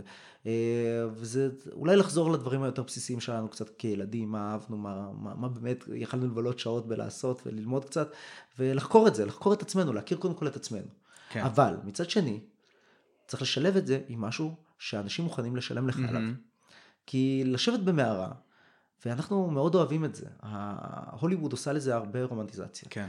בוא ניקח, ואתה יודע, into the wild, הסרט into the wild, אה, אני לא יודע איך התרגום שלו בעברית, אבל אה, של הבחור אני לא יודע מה השם שלו בעברית. אה, אבל הוא, זה, זה, בגדול זה, זה, סרט על בחור שכאילו יוצא, לה, יוצא, עוזב את המשפחה שלו. עוזב את, עוזב, עוזב כן. את האוניברסיטה, עוזב mm-hmm. את המשפחה, כן. ויוצא לטייל, והוא נראה כזה רומנטי ונהדר, והוא יוצא והוא מטייל, והבן אדם הזה, ואני גם קראתי את הספר, והספר הוא הרבה פחות רומנטי מהסרט, mm-hmm. אבל הוא כאילו יוצא ומטייל. מטייל, זה סיפור אמיתי, הוא זה, והוא יוצא למסע באלסקה. זה הרעיון, הוא עושה כזה שביל חוצה ישראל, שביל כן. חוצה הברית, עד שהוא מגיע לאלסקה. ו... והוא לבד, והוא בקושי בא, ב... יש שם מעט מאוד אינטראקציה עם אנשים אה, לאורך כל, ה... כל הסרט הזה, והוא חושב על עצמו ואיך הוא מפתח את עצמו. בסוף הוא, הוא מת, בסדר, אני, אני אהרוס את הצופים שלנו, לשומעים שלנו. מי שלא ראה את זה עד עכשיו, דמו, אה, דמו בראשו. כן, אבל אני חושב שזה לא המטרה של זה. והבן אדם הזה עושה טרגדיה עצומה, גם ל... הוא עושה אה, להורים שלו, ולהרבה אנשים כאילו, זה, זה מסע מאוד אגוצנטרי, כשמסתכלים כן. על זה. Mm-hmm. והספר זה מאוד מורגש, כי גם האנשים שהוא בא איתם במגע באלסקה אומרים, זה זה הגחמה הזאת של להתעלם מהטבע, להתעלם מכל הדברים, מהזרות, מהשטח, מתנאי השטח הקשים של אלסקה, וללכת עם הראש בקיר בשביל איזה גחמה שלך, ובסוף למות כן. שם, זה, זה מטומטם, כי, ו, ואנחנו מאוד עושים רומנטיזציה לדברים האלה, אנחנו אוהבים לחשוב על הנזירים האלה שהיו במערות אה, במדבר יהודה, והם אה, למדו והקדישו את כל חייהם, וזה. הם כן. בסוף לא באו ולא תרמו שום דבר לאף אחד, הם ישבו במערה ומתו שם, זהו, זה, שם כן. זה נגמר. וזה מעצבן, כי בסוף העובד הזה, במפעל של אוסם, הוא מביא הרבה יותר אושר להרבה יותר אנשים שאוכלים במבה מאותו נזיר שישב במדבר יהודה ובסוף אף אחד גם לא מצא את המגילות שלו והוא פשוט מצאו שלד. כן. וזה זה, זה, זה באסה. זה... אפשר לדבר על זה שאגב שוב אני, אני באמת חושב ואני אני, לצערי אין לי לשלוף איזה מחקר שמדבר על זה אבל באמת מבחינת אה, בריאות נפשית אני חושב שהדברים הרומנטיים האלה של ה... תעשה את מה שאתה אוהב ואל תוותר אף פעם ורק זה. זה יכול להיות מלווה בהרבה מאוד דוגמת נפש. בטח, כמו שאתה הזכרת, נגיד, אם יש מישהו שהתשוקה שלו זה משהו אחד, אבל הוא גרוע בזה לחלוטין, ואין את האנשים שיבואו ויגידו לו, היי, אתה גרוע בזה, לך תעשה משהו אחר, נכון. כי, כי לא רוצים לדכא אותו לצורך העניין. זה, הדיכאון הזה יבוא, יבוא נכון. מאיפשהו, וה... וה, גם לצורך העניין עוד משהו שיוצא לי אה, אה, אה, לשמוע עליו הרבה לאחרונה, זה על ההבדלה בין, אה, איך הם קראו לזה, בין... אושר לבין, באנגלית זה בין happiness ל-life satisfaction, לבין אה, אה, נגיד סיפוק מהחיים. ולטווח הרחוק, המדד הזה של הסיפוק מהחיים הוא הרבה יותר משמעותי. אה, אושר זה דבר שעולה ויורד חדשות לבקרים. ו... והדברים האלה באמת באים, סיפוק מהחיים ודברים כאלה, באים בקורלציה למישהו שעוסק באיזושהי עבודה שהיא משמעותית. נכון, משמעות זה, זה דבר מאוד מאוד קריטי לחיים כן. שלנו, בלי, זה קצת לא נושא כלכלי, אבל uh, בגדול משמעות זה משהו שמניע אותנו ונותן לנו המון המון ערך, מהמם. ובגלל זה, uh, ודרך אגב, בגלל זה יש אנשים שמוצאים משמעות מאוד גדולה בהורות, וזה כיף להם, והם פתאום מגלים עולם שלם, פתאום זה המשמעות שלהם, הילדים שלהם פתאום הופכים להיות משהו מאוד גדול בחיים שלהם, אבל מהצד השני יש אנשים שלא מוצאים משמעות בילדים, ודווקא הרבה פעמים בשיח, אתה יודע, אנחנו שומעים אנשים, כן, תביא, צועקים לכולם, תביאו ילדים, וזה כיף, וזה, אבל בפועל זה לא בדיוק, זה כל אחד, זה מאוד אינדיבידואלי. מאוד. ו- ואני חושב שאנחנו לא יכולים, אה, אולי האיזון בין, בין מה שאתה אומר, ואולי אה, איך נכון להסתכל על זה, כי אה, אתה אומר, תראה, אף אחד לא יודע מה בדיוק טוב בו, והוא צריך לגלות את זה קצת. ואני, ו, אבל, וחשוב לומר, גם, גם הצד השני, זה שאולי יושב במשרד החינוך, וצריך לכוון אותך ולעזור מהמם. לך, הוא גם לא יודע, הוא בטח לא יודע. כן. ומה שצריך לד- לדעת לעשות, ומה שאנחנו צריכים ללמוד לעשות בכללי בחיים, זה להיכשל ולקום ולהיכשל וזה- ולקום כן. ולק... ולהיכשל ולקום מהמם. עד שאנחנו מוצאים את זה. וזה יכול לקחת מסע מאוד ארוך.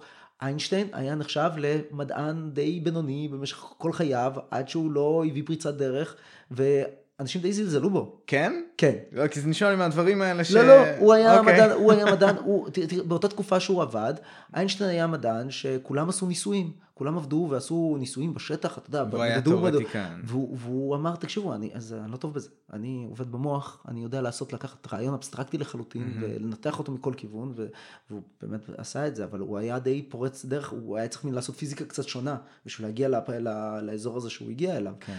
אה, לפחות זה ספר שבדיוק קראתי לאחרונה. אז אני מקווה שהוא מדויק, כן, כן, כי אני לא מומחה לתחום, אבל, אה, אבל הרבה מאוד אנשים, אנחנו כמעט תמיד רואים רק את הקצה ואת העילה וזה, אבל הרבה מהאנשים עברו מסעות מאוד קשים כדי להגיע לנקודה המצוינת הזאת שבה, שבה הם נמצאים. אה, ורובם הם נכשלו בדרך, הרבה פעמים. וזה בדיוק מתקשר למה, לאיפה שפחות או יותר התחלנו עם אה, שווייץ, שבאמת אני חושב שהיתרון הגדול ביותר של מה שאתה הצגת שם, של ה, השילוב הזה עם, עם שוק העבודה, כבר בשלב כל כך מוקדם. אה, אה, כי אני יכול לראות באמת את, ה, את האנשים ש, שהתנגדו לזה ולכמה שזה מוקדם וזה, ולא, זה, אני חושב שזה נפלא כי זה מאפשר באמת להיחשף בוא, לתחומים האלה, באמת, ב- ב- ב- אה, מיד ראשונה לחוות את זה ולעשות את ההחלטות שלך בהתאם. אה, נכון, וגם בוא, בוא רגע נגיד את זה, שווייץ היא מדינה אירופאית, אירופה עברה משבר מאוד רציני ב-2010, המשבר עם יוון, וגם היה את המשבר 2008 לפני כן, חוותה שתי מכות מאוד רציניות מכל מהמם. הסיפור הזה, ועד היום יוון אה, עם 25 אחוזי אבטלה, שזה פסיכי, זה אחד מכל ארבע אנשים ללא עבודה, זה המשבר הכלכלי בארצות הברית, אה, הגדול, המשבר הגדול בשנות ה-30, זה המספרים שהיו אז, זה אסון. תדמיין שאתה אתה מנסה להשיג עבודה, ואחד מתוך ארבע אנשים שאתה מכיר, אין, אין, הוא מובטל. כן. עכשיו, אני, יצא לי לבקר אחרי המשבר ביוון. זה, וואלה. זה, נראה, זה נראה רע, זה באמת, אני חושב, זה, זה, לא, זה לא הודו, אבל אה, כאילו, זה לא, זה, אבל אתה, אתה רואה מדינה שהיא כבר, זה לא, לא אותו מקום שהיה, יצא לי לבקר לפני ויצא לי לבקר אחרי במקרה. מהמם. וזה לא, זה לא נראה טוב, זה באמת, זה, זה קשה, אנשים חווים גם איטליה, אנחנו מטיילים ברומא וזה הכל נראה יפה, וזה כזה, אנחנו בבועה, גם ספרד, וזה מדינות במשבר חמור, אנשים באיטליה משלמים חצי שנה שכר לחברת כוח אדם, משלמים להם אה, מנוי חודשי כדי שאולי עוד שנה הם ימצאו עבודה. וואו. אתה- רגע, אבל איך זה מתקשר למה שאמרת על שווייץ? ויופי, ולמה זה מתקשר? כי למה, אנחנו, למה אני הזכרתי את זה? כי שווייץ עברה את זה עם אפס אחוזי אבטלה, כאילו עם אבט- אבטלה שזזה בין אה, שלושה לארבעה אחוזים, אף פעם לא יהיה אפס, כי תמיד כן. אנשים מחליפים עבודות ויש כל מיני דברים כאלה, אבל היא נעה שם, היא החליפה משלושה אחוזי אבטלה לארבעה אחוזי אבטלה וחזרה לשלושה אחוזי אבטלה. מדהים. בקרב נוער. בנוער, דרך אגב, זה בקרב צעירים, לא נוער, אה, צעירים, האבטלה שם פסיכית לגמרי בכל המדינות האלה. ושווייץ פשוט לא שם, היא פשוט לא חוותה את זה. וזה מראה לך שהחבר'ה האלה שהרגע סיימו בית ספר הם מחוברים לשוק העבודה. כן. עכשיו זה, הם כל כך מחוברים, זה גם קטע קצת אבסורד, שיש חברות שגם לא יודעות להתמודד עם הדבר הזה. יש חבר, אה, חבר'ה שבגלל שיש, היום האתגר של שווייץ הוא איך משלבים חברות בינלאומיות שפועלות במדינה. מהמם. נגיד גוגל, IBM וכאלה. יש לך את IBM, שאני לא יודע, כנראה- אולי הם שינו את הנהלים עד עכשיו, אבל אה, היה חבר'ה שעשו שם באמת הכשרה כמו ששלוש שנים, שלוש שנים, סיימו, רכשו ניסיון, מכירים את העבודה, אז באו ואמרו, אוקיי IBM, בואו אני אעבוד אצלכם. אז IBM אמרה, לא, אין לכם תואר. כן, חשבתי שלשם אתה מוביל. אוי. וזה מראה לך על אה, כזאת נוקשות מחשבה מטומטמת. כאילו במינימום תתאימו את זה לשוויץ, במינימום. אני בכלל כן. חושב שכאילו זה- זה- הגישה הזאת מטומטמת, אבל אה, כן. זה, זה בדיוק מה שהם עשו. אה, איזה קטע. ו... אבל כן, אחד האתגרים, וגם עוד אתגר זה האנגלית. השפה האנגלית, הם קצת לא השקיעו באנגלית לאורך השנים. ו... מי, שווייץ? שווייץ, כן. מהמם. והיום הם כאילו מבינים שהם בעולם גלובלי והם צריכים אנגלית ומשלימים את הפער. הזה, אבל זה אוקיי. נוצר שם איזשהו... אה, נשמע כמו נקודה מוזרה ליפול בה. נשמע ככה, אבל, אנגלית. אבל, אבל כן, תחשוב שהם כולם בתעשייה מקומית. כן. זה מאוד מתאים לאזור הזה של ה- הבנתי. אה, יש שם פשוט איזה שבע שפות, אני יודע כמה, ארבע שפות רשמיות, אני לא יודע, שם- אני- זה, זה אזור מאוד מדהים- מגוון. מדהים כמה מעט אני יודע על שווייץ. שווייץ זה מדינה מדהימה. מומלץ מאוד להכיר את המערכת הפוליטית ואת אז משאלי רגע, בוא, בוא, בוא נחזור לארץ. כן. אמ, יש עוד כמה נושאים באופן כללי על הארץ שהייתי רוצה לדבר איתך בזמן בטח. שנשאר לנו, אבל בוא רגע ננסה טיפה לסכם. מה, מה אפשר לעשות? עכשיו, יש כאן, קודם כל, אתה יודע, אם, אם לצורך העניין מסגרת תקציב נוקשה, אה, מה, מה, אני לא יודע, להגיע לשוויץ בטווח נראה לעין, אני לא חושב שנוכל להגיע. מה אפשר לעשות בקדנציה הקרובה נגיד כדי לשנות את הכיוון אליו מערכת החינוך הולכת נגיד? תראה, לשנות את, לשנות את איכות מו- המורים מאוד קשה. זה תהליך של 20 שנה. כי אתה צריך פשוט להחליף אותם לאט לאט, וגם להעלות את הרמה של המורים הקיימים. שזה אפילו, זה אפילו יותר קשה מזה, זה יש לך הסתדרויות וארגונים בסדר, ודברים בוא, כאלה. בוא נגיד אנחנו מתחילים בצורה מושלמת. אוקיי. מעכשיו שמים רף ומתחילים להכניס רק. מורים מ- עם תואר שני לתוך המערכת, אחרי שסיננו את הטובים ביותר, את התלמידים המצטיינים, את השליש החזק של הפסיכומטרי, לוקחים רק אותם למערכת החינוך. זה עדיין תהליך מאוד ארוך, אה, אסטוניה אה, עושה את זה, זה תהליך אה, שלוקח זמן. אז כבר צריך לקחת בחשבון שתהליך החלפת מורים ולהביא מורים איכותיים לוקח זמן.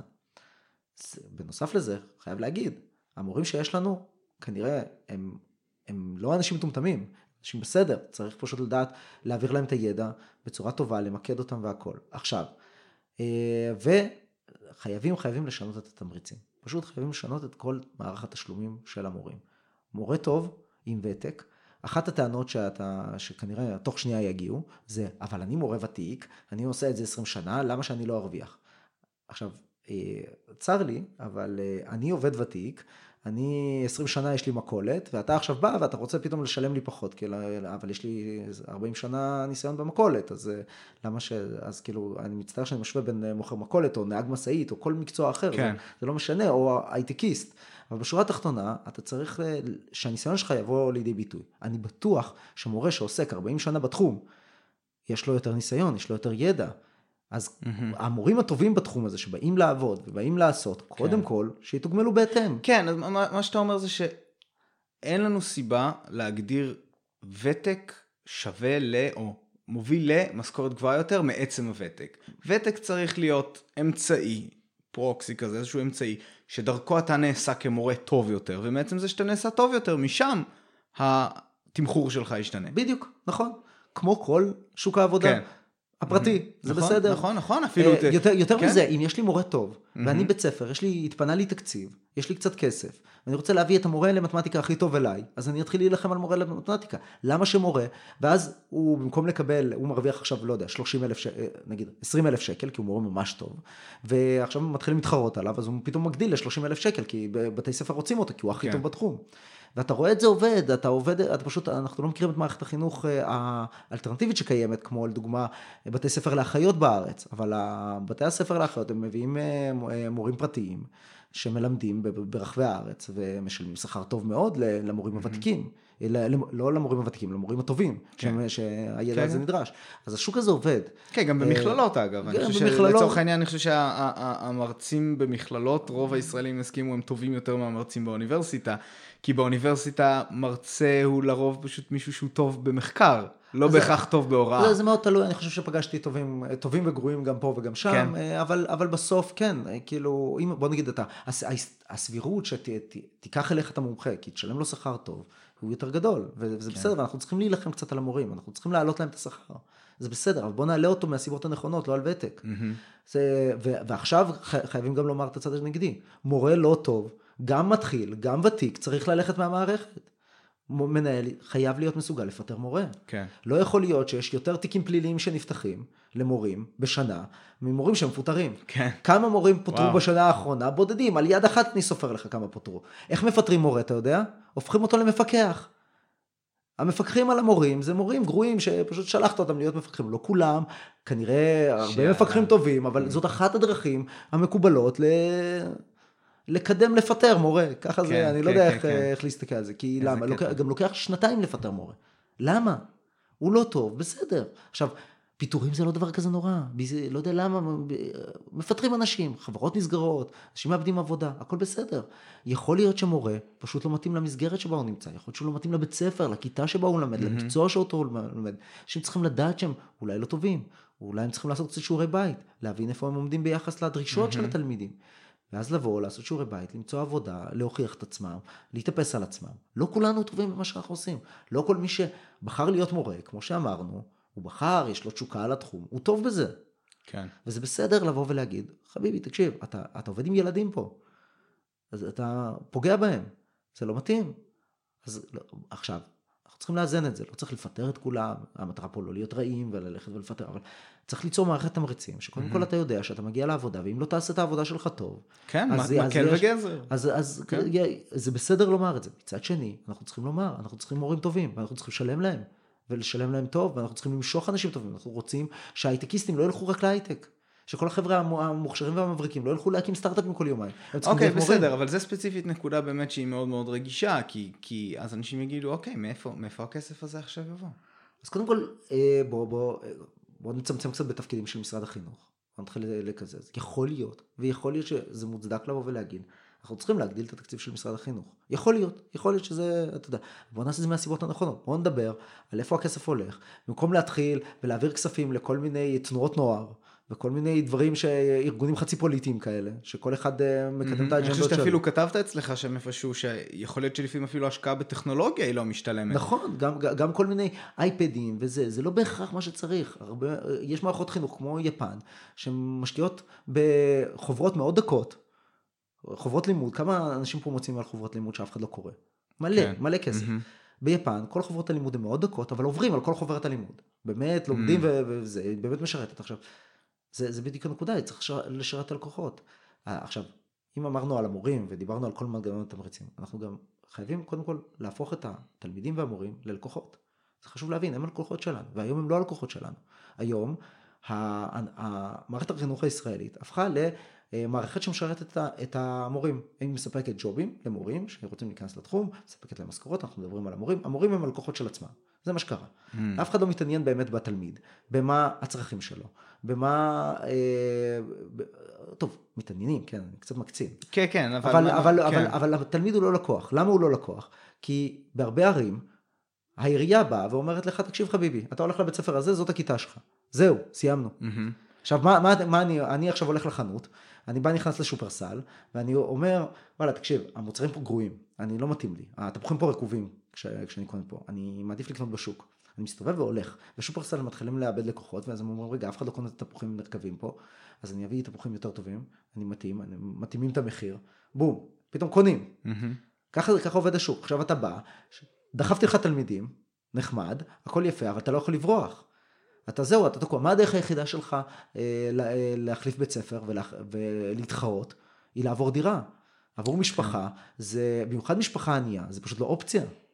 כן, כן, כן, זה אה, לא, אין, גם אם קיימת דרך, גם אם אתה יכול לכתוב מכתב, אתה יכול לעשות איזה בקשה, זה הכל עקום, אין, אין מסלול, אין מסלול ייעודי לפשוט לעבור בית ספר. נכון. אה, בוא נגיד, אה, יש, בירושלים יש, יש כל מיני אזורים. כן, אני. מדבר, אוקיי, טוב, יכול להיות שיש, אני, אני אומר, אין, אין איזה משהו שהוא מקובל לצורך העניין של, אה, אני לא מרוצה, אני שנה הבאה אלך לבית ספר השני. נכון, כאילו זה... אז, אז, אז זה חשוב קודם כן. כל להתחרות. עכשיו חשוב כן אה, לדאוג שבתי הספר לא ייקחו רק את החזקים, יש כל מיני דרכים לעשות את זה, אבל אה, חשוב כן לא ליצור מנגנון שבו יש לנו בית ספר אחד שכל החזקים נמצאים בו, ובית ספר אחר שכל החלשים נמצאים בו. החזקים זה לא כזה נורא. בסדר? כן. אם החזקים דווקא, בתי ספר למצטיינים זה דווקא, יכול להיות שזה דווקא בסדר. אבל בית ספר שבו באמת כל החלשים נמצאים ביחד, זה פשוט גורר את כולם למטה. וזה, וזה למה שוק חופשי לא, הוא קצת בעייתי. כן, כן, כן. אה, אבל שוק חופשי לחלוטין שבו יש תחרות, כי פתאום החלשים נמצאים במקום אחד, זה, זה, יכול, זה מה שקורה בהונג קונג וזה קצת בעייתי. אבל כן חשוב לומר, בואו נתחיל להתחרות, בואו נתחיל להכניס. עכשיו, עוד משהו, מערכת החינוך לא צריכה לסחוב את הכל לבד. לא חייבים כל הזמן לפחד מהשוק הפרטי. זה בסדר שיהיה בתי ספר פרטיים בישראל, שאם מישהו חשב על רעיון, איך הוא פותח בית ספר, אה, יש לו רעיון לשיטת לימוד אחרת, אם הוא מצליח לשכנע הורים לשים את התלמידים שלהם שם, זה לא כזה רע. אפשר לעשות, זה בדרך אגב מה שמדברים עליו על שיטת הוואוצ'רים. בוא בוא תספר לנו על זה גם. תן קצת רקע למי שלא מכיר. קודם כל חשוב לומר ששיטת הוואוצ'רים היא לא איזה קסם, זה לא איזה, בפני עצמו שיטה שמחר תפתור את כל בעיית החינוך. היא שיטה, היא פשוט אומרת, כל הורה מקבל, אה, כל הורה מחזיק ממשרד החינוך מקבל תקציב פר, פר הילד שלו. Mm-hmm. וההורה יכול להחליט לאיזה בית ספר הוא הולך. הוא יכול ללכת לבית ספר ממשלתי, הוא יכול ללכת לבית ספר פרטי, הוא יכול ללכת לבית ספר חצי חצי, כל מיני כאלה, הוא, אה, ו, כן, זה, אבל, אני... אבל הדרך של הבית ספר mm-hmm. לשכנע אותך להגיע אליו הוא לספק חינוך טוב. לא מתאים לך חינוך לא, לא מתאים ולא נותן מענה, אתה לוקח שנה הבאה, מחליף ומעביר את זה לבית ספר אחר. אני רק, אני אזרוק פה עוד איזה מילה על שיטת הוואוצ'רים,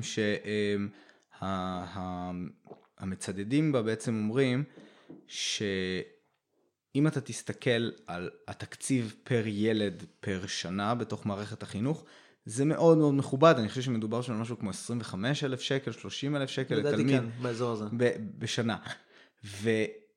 הסכום הזה הוא גבוה יותר לצורך העניין משנה באוניברסיטה, כן, טוב, זה כבר, זה יוצא סדר גודל של שנה במכללה, שזה פרטי לחלוטין. כן. אז אומרים, איכשהו הניצול של התקציב פה הוא כל כך גרוע, שגם אם אתה נותן סדר גודל של 30 אלף שקל לתלמיד, זה לא מסתדר. אם נעקוף את הכל ונוותר על כל התשתיות שבדרך ופשוט ניתן להורה 30 אלף שקל בשנה, שישלח את הילד שלו לאיפה שהוא רוצה, ו... בית ספר יודע שאם הוא יהיה טוב, הוא יקבל תלמידים שכל אחד מהם ייתן לו 30 אלף שקל כל שנה.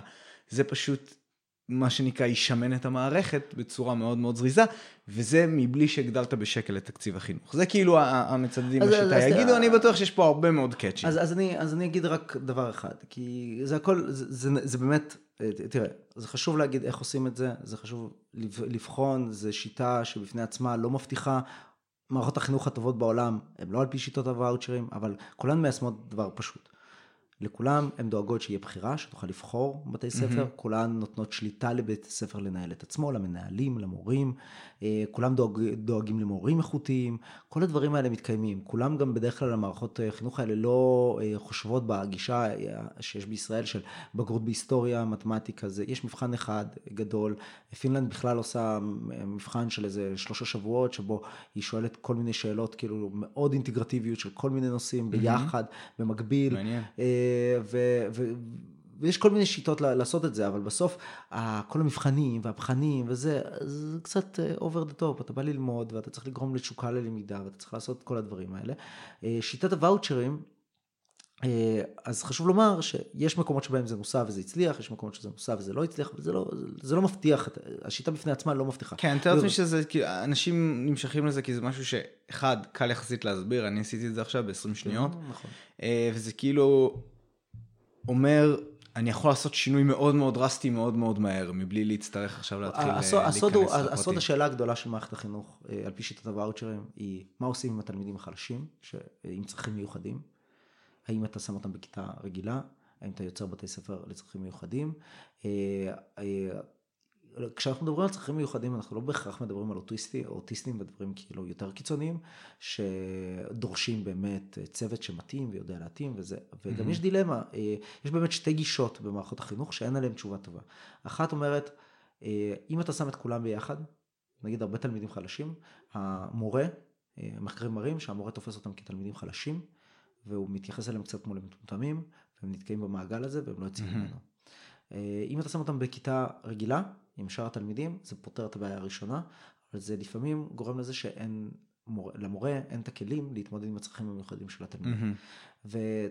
ואולי המדינה שככה אה, התייחסה לזה בצורה הכי, הכי מעניינת, זה פינלנד, שהיא אומרת, תראה, צרכים מיוחדים זה לא סיפור מיוחד. כולם, מדי פעם יש להם צרכים מיוחדים.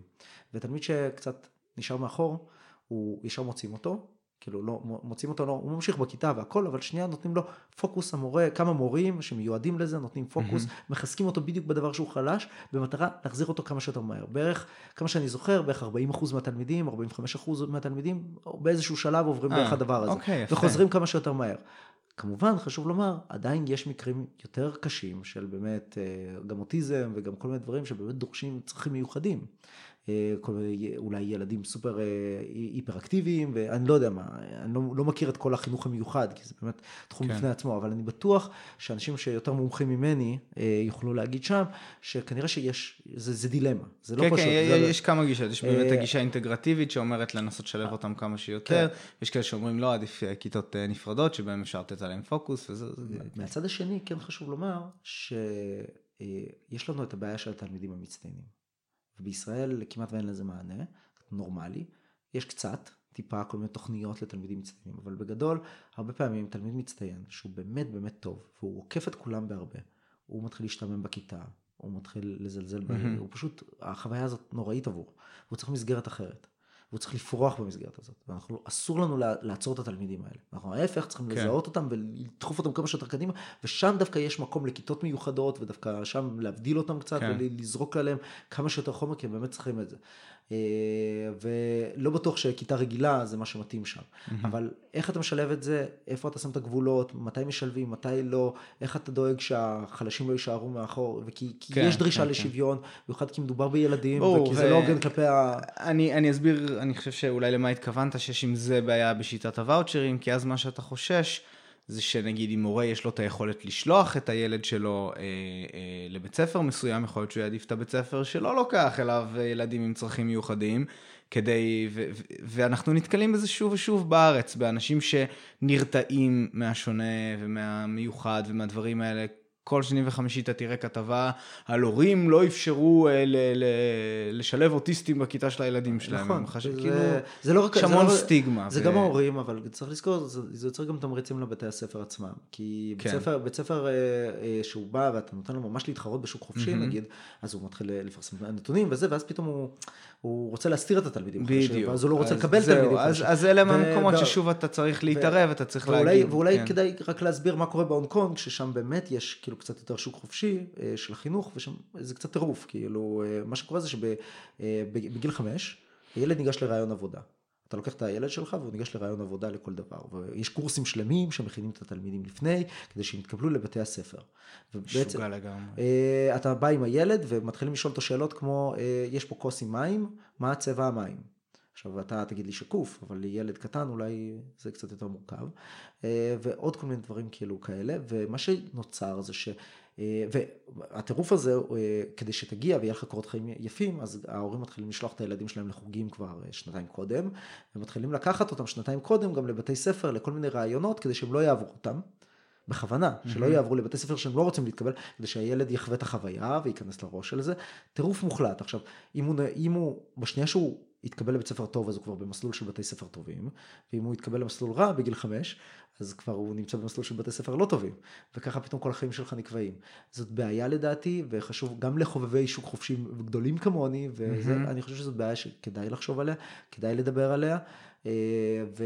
כן, וצריך אסור, לה... אסור, לה... אסור להזניח את הצד אה, הפסיכולוגי. צריך בראש ובראשונה לדאוג לצרכים הרגשיים של ילדים, בטח בגילאים הצעירים. זה, אני, עוד לא יצא לי לדבר על זה הרבה פה בפודקאסט הזה, אבל התחום הזה של הגיל הרך, אני ואתה דיברנו על זה okay. אוקיי. קצת אה, לפני. תחום שמאוד חשוב לי, ובאמת יש המון טעויות בדבר הזה. וכן, כן. אני חושב שזה, תראה, זה, זה תחום פשוט שאפשר לעשות בו כל כך הרבה טעויות, במיוחד בילדים. תראה, יפן לדוגמה בכלל אה, באה בגישה של אה, ארבע שנים ראשונות בבית ספר, אה, גן בית ספר כזה, הם בכלל אין מבחנים, אין mm-hmm. לחץ, אתה mm-hmm. לומד אמפתיה לבעלי חיים, אתה לומד קצת להיות בן אדם יותר, כאילו להשתלב בקהילה. כן. אה, עד שבתיכון אתה מתחיל לאבד את זה שם עם המבחנים והקיצוניות שלהם קצת יותר, אבל אה, הם ממש לא כמו קוריאה, והרבה בדרך הם עושים הרבה דברים נכונים. Mm-hmm. אפשר ללמוד הרבה מיפן, אה, גם לדוגמה איך, איך אתה מעביר נושאים, אתה משלב את כל הכיתה, אתה מנהל דיונים, אתה עושה ניסויים, כאילו הם מאוד פרקטיים, בוא נגיד מערכת חינוך מפתיעה לטובה בהרבה mm-hmm. מובנים, וכמובן צפויה בהרבה מובנים אחרים. כן. אבל חשוב באמת לומר, הדבר הזה של חלשים של תלמידים חלשים, ממשפחות חלשות, איך אתה דואג, איך אתה סוגר להם את הצרכים, אתה מאפשר להם לא להשיג פער גדול רק בגלל שההורים שלהם כן. בעייתיים. בוא נגיד, בוא נודה בזה, יש תלמידים שההורים שלהם עבריינים ושלא אכפת להם מהתלמידים ומזניחים אותם. לא חסר דוגמאות להורים נוראים, כן. אבל זה לא אומר שעכשיו אנחנו צריכים להפקיד את הכל בידי הפקיד, הפקיד במשרד החינוך. צריך לחשוב איך מאזנים את זה וצריך לחשוב שאיך... איך בשביל לדאוג לתלמיד הזה אנחנו לא גוררים את כולם למטה ואיך מאזנים כן, את זה. זה המון זה, המון המון המון נקודות לדאוג ו... להם, חד משמעית. אין ספק ששיטת הוואוצ'רים בישראל, תחרות בין בתי ספר, במובן מסוים, בחירה בין בתי ספר, שליט, אה, יותר שליטה על ההורים, יותר שליטה על המנהלים, ברמה כמה שיותר נמוך, כמה שיותר להוריד את השליטה ממשרד החינוך אל השטח, היא הדבר הקריטי ביותר שצריך לעשות. כן. זה בשילוב עם, כל, אה, כן. עם העלאת רף הרף הפסיכומטרי הנדרש כדי לקבל, פשוט לשים רף מאוד גבוה. כדי להתחיל להבין. אתה מדבר ממש חד וחלק, להגיד מתחת לזה. חד וחלק, לחתוך את זה, ועכשיו מה שיקרה זה שמשרד החינוך יגלה שאנשים לא, לא מגיעים. למה? כי השכר ממש נמוך, ואם אני כבר הגעתי לפסיכומטרי של רופא, אז למה לי ללכת למשרד החינוך? כן. וזה יכריח להעלות את השכר. ושיתחילו לחשוב איך הם משנים את מנגנון השכר שם. אין ברירה, אנחנו רוצים, אנחנו חייבים מורים טובים. אנחנו, זה לא משחק, אנחנו באמת, כן. אה, אה, העתיד שלנו הוא באמת תלוי קצת במורים, וכשאתה לוקח את התלמידים הכי גרועים במערכת החינוך, ושם אותם בתוך אה, להיות המורים, אתה יוצר מעגל נוראי של, אה, אה, שרק מידרדר. כן, כן. וחבל, אולי הצבא קצת עוזר לנו בכמה מקומות, אבל נכון. הצבא גם עושה נזק עצום במקומות אחרים. כן, נכון. אני חושב שבאמת, ובזה נראה לי נסכם את זה, ואולי ניקח כמה דקות לדבר על נושא אחר. אני חושב שהדבר החשוב ביותר, וזה מה שמאוד אהבתי בסדרה הזו שלך, שאני ממליץ לכולם לקרוא, הסדרה של העשרה, עשר כתבות, מאמרים, איך שתקרא לזה באתר שלך, על מערכות החינוך בעולם. הכל נוסה כבר, באמת, ניסו את הכל מכל לאורך הרבה מאוד שנים. אנחנו לא צריכים להמציא פה מחדש את הגלגל. נכון. אפשר לקחת ולעשות טוב, אתה יודע, בישראל אוהבים ועדות, אפשר לקחת ועדה שתיקח, שתבדוק ותגיד מה הדרך הנכונה ביותר. כמובן שלצורך זה גם צריך להיות מסוגלים באמת להגדיר מטרות, מטרות קצרות טווח, ארוכות טווח. מרגע שיש לך את שני הדברים האלה, אפשר, אנחנו לא צריכים לעשות פה ניסויים גדולים, כי יש את הידע, ידוע מה עובד ומה לא, פחות או יותר. בטח שיש מה להתאים ספציפית לארץ. נכון. יש מה לא- לבדוק. לא, לא צריך להמציא את הגלגל כן. מחדש, אבל אני, אני חייב רק לומר, אנחנו צריכים לזכור שיש פה פשוט, אה, הסיבה שזה לא קורה, זה הרבה אה, עניינים של כוח פוליטי, הרבה, זה לא שאנשים לא יודעים, זה לא שבנט לא יודע מה לעשות, אנשים דיברו איתו, העבירו לו את כל הדברים האלה, הוא מכיר את הדברים, הוא בן אדם אינטליגנטי, בכללי רוב הפוליטיקאים שלנו הם אנשים מאוד אינטליגנטים, מאוד חכמים, והסיבות לזה זה אינטרסים, זה כל מיני מטרות שמתעקשות אחת עם השנייה. ובסוף יוצא איזה מוצר מאוד מאוד גרוע. ובוא נגיד ככה, אני, אני חושב שבהתחשב במערכת הפוליטית שאנחנו כל כך לא מרוצים ממנה כל הזמן, וכל התככים וכל הקבוצות שמנסות למשוך אחד לשני, הדרך הנכונה זה להחזיר את הכוח לתלמידים, להורים, למורים, למנהלים, שהם לא בפן הפוליטי, הם שם כן. לעשות את העבודה שלהם. בואו קודם כל ניתן להם את הכלים להצליח. וכדי שהם יצליחו, המנהלים צריכים לדעת שהם יכולים לתגמל את המורים הטובים, למשוך אליהם את המורים הטובים, הם יכולים לפטר את המורים הלא טובים, מורה אחד, בית ספר אחד יפטר מורה אחד גרוע, יהיה בסדר, אנחנו כבר נהיה במקום יותר טוב, אחד, אני בטוח כן. שכל מנהל יודע מי זה. אה, בטוח יש אחד, אני בטוח שמורים שהתעצבנו על כל הפודקאסט הזה, אה, גם מכירים אחד שאפשר אה, להגיד, כן, אוקיי, כן. תקשיב, גם אם לא בבית ספר שלהם, אז בבית ספר אחר, בטוח הם מכירים אחד כזה. אה, ולא יכול להיות, כאילו שאנחנו נמשיך, אה, זה, זה עוול לילדים. כן. ולא צריך אה, להמציא את כל השיטות מחדש באמת, כמו שאתה אומר, יש, יש שיטות, אפשר לחשוב, צריך להיות ממוקדים בשוק העבודה. כן צריך כמובן לחשוב גם על איך דואגים להתנהגות ודרך ארץ, אבל צריך לזכור, ערכים זה מאוד בעייתי, זה יכול להוביל פשוט לערכים ש... מישהו אחד חושב שהם ערכים טובים, מישהו אחר חושב שהם ערכים לא טובים, ולא כן. בהכרח שזה מה שאנחנו רוצים שמערכת החינוך תעשה. Mm-hmm. כן, אבל אפשר להפוך ילדים למנומסים, למסודרים, ליצירתיים. אפשר לחשוב על הדברים האלה, זה כלים חשובים, זה גם נכון, כלים חשובים לשוק לא... העבודה. כן, כן, דבר... בדיוק, ואם אתה בדיוק, ממוקד בשוק העבודה, אנחנו צריכים את זה גם שם. אני חושב שהרבה מאוד מהתכונות שאנחנו מייחסים להן חשיבות, כן ניתן להגיד שהן גם, גם שוק העבודה מייחס נכון. להן חשיבות. אף אז... אחד לא רוצה לעבוד עם חרא של בן אדם, בדיוק, ש... נכון, שפשוט נכון, נכון. מתייחס נכון. לעבירה, אז כן, כן, אז אנחנו צריכים, אנחנו לא רוצים לעבוד עם בן אדם שצועק על אחרים, וברור שכל הדברים האלה הם שם, רק כן. צריך כן. להבין שזה לא כזה רע להגיד שאנחנו ממוקדים בשוק העבודה, זה לא צריך לבוא ולדבר על כן. אהבת הארץ ודברים כאלה, זה בסדר. בסדר, אהבת הארץ, אפשר ללמוד דרך אהבת הארץ. יש כן. הרבה דברים אחרים, אנחנו לא חייבים לדחוף את זה בכפית, כי מישהו, פוליטיקאי אחד החליט שזה מה שחשוב. שזה. כן, שזה הערך החשוב. אה, אוקיי, תשמע, אני, אה, אני לא, אנחנו כבר, כבר הרבה מאוד זמן מדברים, אבל אני לא רוצה לשחרר אותך לפני שאני מוציא ממך עוד, עוד כמה דברים אה, אה, בנושאים שהם רלוונטיים. אה, בכל זמן אחר, אני חושב שפה הייתי בוחר לסיים את השיחה, אבל אנחנו לקראת בחירות. אוקיי. ונראה לי שיש לך המון מה להגיד על זה. בוא, בוא ננסה לעשות כאן איזה מרתון זריז. מה, למפלגות ב- אתה רוצה? בפן הכלכלי של אה, מפלגות, המצעים שלהם, זרוק לי כמה פני חוכמה על מי עושה מה, בסדר, לא בסדר. אני יודע שיש לך המון ביקורת על כחלון.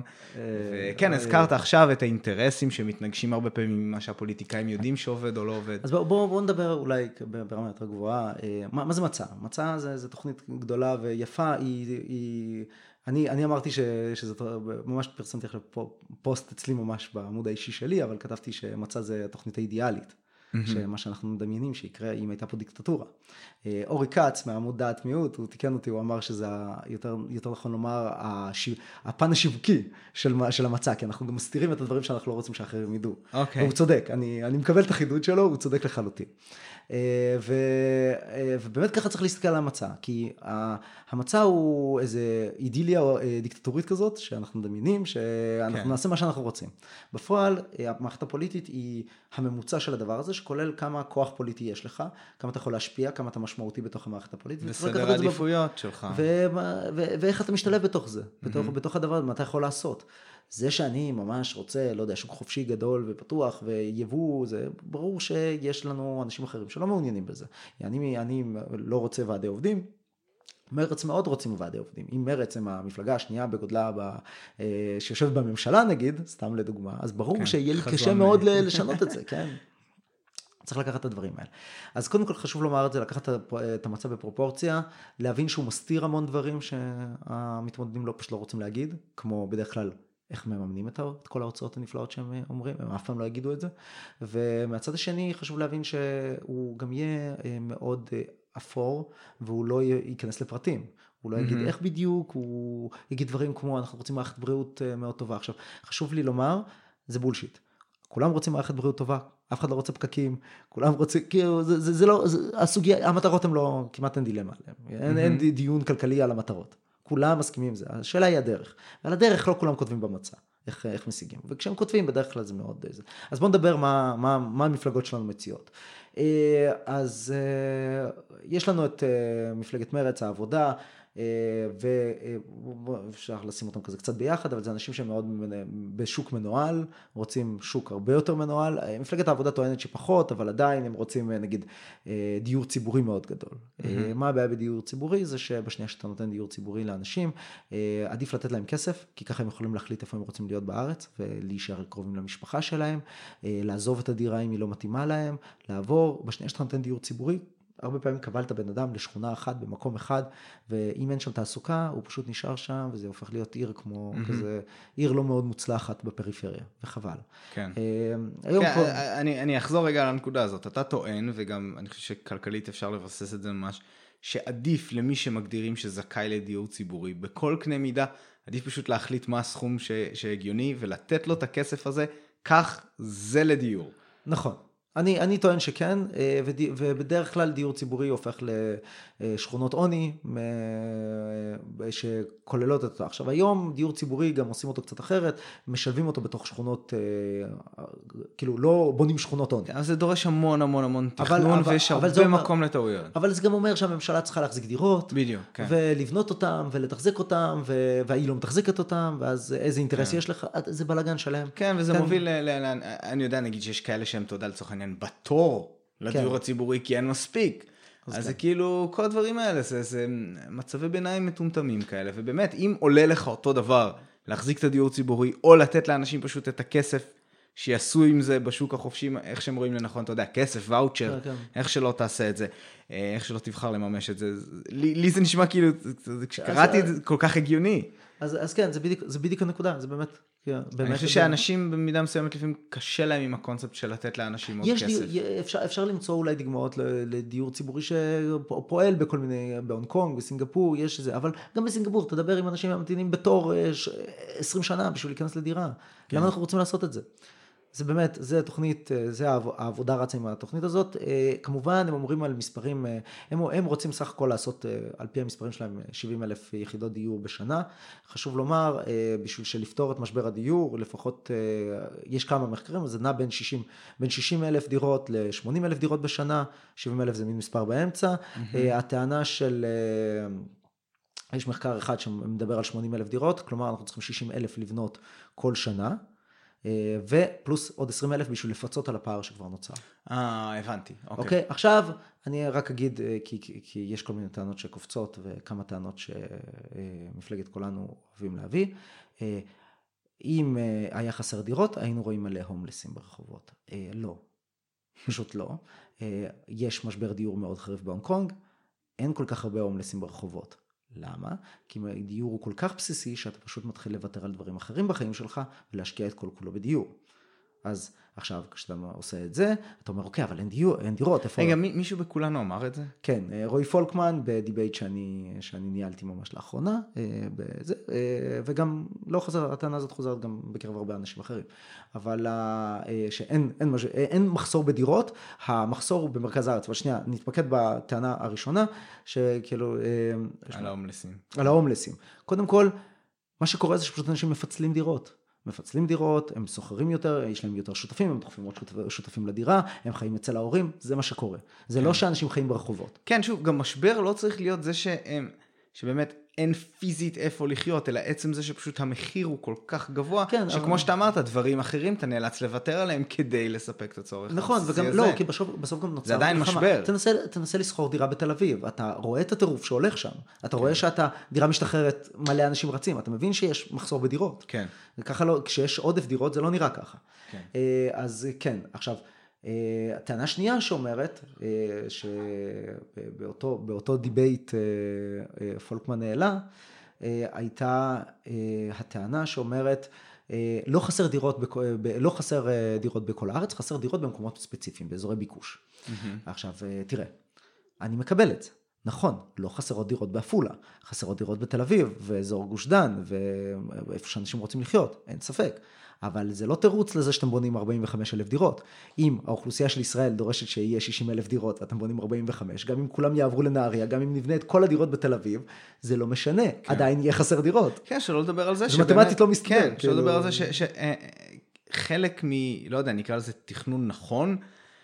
כן, תל אביב זה המקום הכי מבוקש. במקביל לזה שאתה בונה, במקביל לזה שאתה מנסה לספק, אתה צריך באמת על הדרך לנסות לדאוג שהביקוש גם יזרום עוד קצת למקומות אחרים, אם זה להשקיע בדברים אחרים, מקומות עבודה. בבאר שבע, שאני פשוט אני למדתי שם, אז אני רואה, נפתח שם, אתה יודע, פארק הייטק יפה כזה. בתקווה יותר אנשים מגיעים לבאר שבע. תחבורה ציבורית, שאתה מאפשר להגיע מהר ממקום למקום, כאילו אז- כל הדברים האלה מתחברים. אז וזה- אנחנו קצת זולגים מה- מהמפלגות כן. למשבר הדיור, אם תרצה נדבר על משבר הדיור, אפשר, אה, זה מעניין בפני עצמו. לא, לא, אוקיי. אבל, אה, אבל אפשר- בוא, בוא, אפשר להתקדם.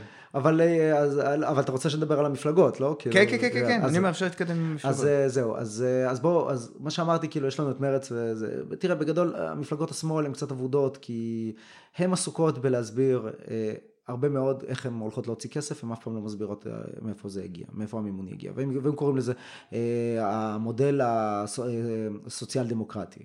מהמם. של, ה, של הסקנדינביות. עכשיו, מה, מה, מה הם מסתכלים על הסקנדינביות? הם מסתכלים על חלק הכיף, נבזבז מלא כסף. הם רק מפספסים שהמדינות הסקנדינביות עשירות פי שתיים מאיתנו. מהמם. עכשיו, אתה רוצה אה, לחלק ולתת, זה ראוי, אפשר לדבר על זה, צריך אה, אולי, אה, זה, אבל שתי נקודות שחשוב לזכור במדינות הסקנדינביות, כשמדברים באמת באידיאולוגיה של שמאל. אחד, אה, אתה, המדינות האלה מנהלות שוק הרבה יותר חופשי מישראל. בשביל להיות יותר עשירות, בשביל שהעסקים יפרחו. שזה אומר שכל- לצורך העניין ועדי עובדים ודברים כאלה של הארץ, שהשמאל מחבק. במדינות אה, אז, אז סקנדינביות כאלה, אז יש זה לא מה שקיים. אז יש, יש ועדי עובדים, אבל הם לא ועד, ועד עובדים, המודל ועד העובדים הישראלי הוא המודל האיטלקי. שביתות, שביתות, שביתות. זה לא עובד ככה. המודלים שם לא דואגים, לא מקריסים עסקים, הם פועלים ביחד עם התעשייה, הם, הם, דואגים, הם דואגים לזה שבן אדם יוכל להחליף, הם לא עוצרים פיטורים, הם דואגים שבן אדם שמפוטר, הוא מקבל דמי אבטלה מהוועד, והוא דואג למצוא לו מקום עבודה אחר. Mm, יפה. אז הוא, התפקיד של הוועד הוא לגשר בתוך התעשייה ולהוביל, כן. ואם צריך לתת לך קורסים כדי שתלמד וכדי שתעשה את הכל כמו שצריך. אז זה דבר אחד. דבר שני, הם פתוחים ליבוא, הם אה, כאילו כלכלות שוק הרבה יותר פתוחות, פחות רגולציה על עסקים, כדי שכל הדבר הזה יפרח. עכשיו, עשית, בנית כלכלה חזקה, עכשיו אפשר לדבר על אה, איך אתה גובה מיסים ואיך אתה מחלק מחדש את ההון. חשוב לומר, ישראל היא האוטופיה של, של המפלגות האלה. למה? כי שלושת העשירונים העליונים בישראל מממנים 70% מהמיסים, אה, מהמס, אה, מרווח המס של מס הכנסה. Mm-hmm. כלומר, אתה כבר הגעת לנקודה שאתה לא יכול לקחת עוד הרבה יותר מהעשירים בישראל. כן. מעבר לנקודה הזאת, גם אם אנחנו מאוד מאמינים שזה הדבר הנכון לעשות, תתחיל שחיתות, תתחיל, יתחילו בעיות, אנשים יתחילו לעזוב מהארץ, כאילו יש גבול לכמה אתה יכול לקחת מבן אדם. לגמרי, כן, זה גם, אה, אפילו שאני ברמת העיקרון, אני בעד הסיפור הזה של מיסוי פרוגרסיבי, שאנשים שיש להם יותר ישלמו יותר. היותר בארץ הוא, הוא כל כך גבולי, אתה יודע, אתה יכול להרוויח משכורת יפה מאוד. ועדיין בקושי לסגור את החודש, אז זה לא כאילו שאתה מתלבט פה בין ה-BMW למרצדס, אתה, אה. אתה צריך לסגור אה, נכון. משכנתה וזה, נכון, ואתה נחשב מבחינת משכורות. במקום מאוד גבוה, ואתה רק רוצה לדעת מה, מה לא, קורה לאנשים שיש להם פחות. אני, אני מסביר את כל זה, למה, למה חשוב לציין? כי למרות שאנשים מאוד רוצים לקבל מהממשלה, הם לא רוצים לתת. וחשוב להבין שהמדינות הסקנדינביות, המיסוי על, מעמד, על, המעמד, על השכבות החלשות ועל המעמד הביניים הוא מאוד גבוה. Mm. בעצם, וגם קרנית פלוג, אה, נגידת בנק ישראל לשעבר, היא אמרה, צריך להגדיל את ההשקעות, ב, להגדיל את ההשקעות אה, בתשתיות ובדברים, את ההוצאה הממשלתית. היא כאילו באה מהאזור הזה של שמאל. Mm-hmm. אבל בתמורה צריך להגדיל את ההכנסות, אין ברירה, חייבים להעלות מס. חייבים להעלות מס ולא סתם על מישהו. על מעמד הביניים, על אה, שכבות חמש, שש, ארבע, אלה שלא כל כך רוצים אה, שיעלו עליהם מס, כי גם להם קשה, ובצדק כן. קשה להם. אז חשוב להבין את זה, שאנחנו, אה, כמה שאנחנו רוצים לתת, אנחנו, אחד, צריכים להיות הרבה יותר עשירים. הרבה הרבה יותר עשירים. הכלכלה צריכה להיות פשוט פר בן אדם הרבה יותר עשירה. ואחרי שעשינו את זה, אנחנו צריכים גם לגבות מס די מכולם. Mm-hmm. וזה לא בדיוק אה, יכול להמשיך לעבוד במודל הכלכלי הישראלי, שיש לך את אה, עובדי ההייטק שסוחבים את מדינת ישראל. אה, זה, זה בגדול מה שקורה פה. כן. ויש לך קבוצה של אנשים שבאמת הם, הם סוחבים, אבל אם אתה עובד הייטק, אתה די בעשירון שביעי ומעלה, ואתה משלם המון מיסים. אתה משלם, אתה גם כנראה משלם על הרכב, ואתה גובים ממך בכל הצורות העקיפות. עכשיו, אני לא מרחם על אנשים, אני שמח שיש, כאילו, אני אומר, יופי, בהחלט צריך לדאוג לחלשים, בהחלט צריך לתת, אבל צריך להבין שיש מגבלות וצריך להתנהל כן. בתקציב וצריך לנהל גם את צד ההכנסות וגם את צד ההוצאות ומפלגות השמאל עסוקות בלנהל את אה, צד ההוצאות. צד ההוצאות זה כיף, ואז הן אומרות, אה, ניכנס לגירעון. ניכנס לגירעון, נבזבז כסף, נ, נ, נ, כאילו, מה הן אומרות? אה, אנחנו נשקיע בציבור, זה יחזור אלינו, זה ימריץ את הכלכלה וזה... אין לי בעיה עם טיעונים כאלה, כל עוד הם מבוססים על זה, איזשהו... אבל זה, זה טיעון יוון, כן. זה טיעון יוון, כי כשאתה, כי בשנייה שנתת כל כן. מיני קצבאות, ונתת קצבאות זקנה, וקצב... וזה דברים ראויים. שלא נאמר לרגע שלא. זה ראוי לעזור לקשישים, זה ראוי לעזור לנכים. בשנייה שנתת את זה, אתה כבר לא יכול לקחת את זה.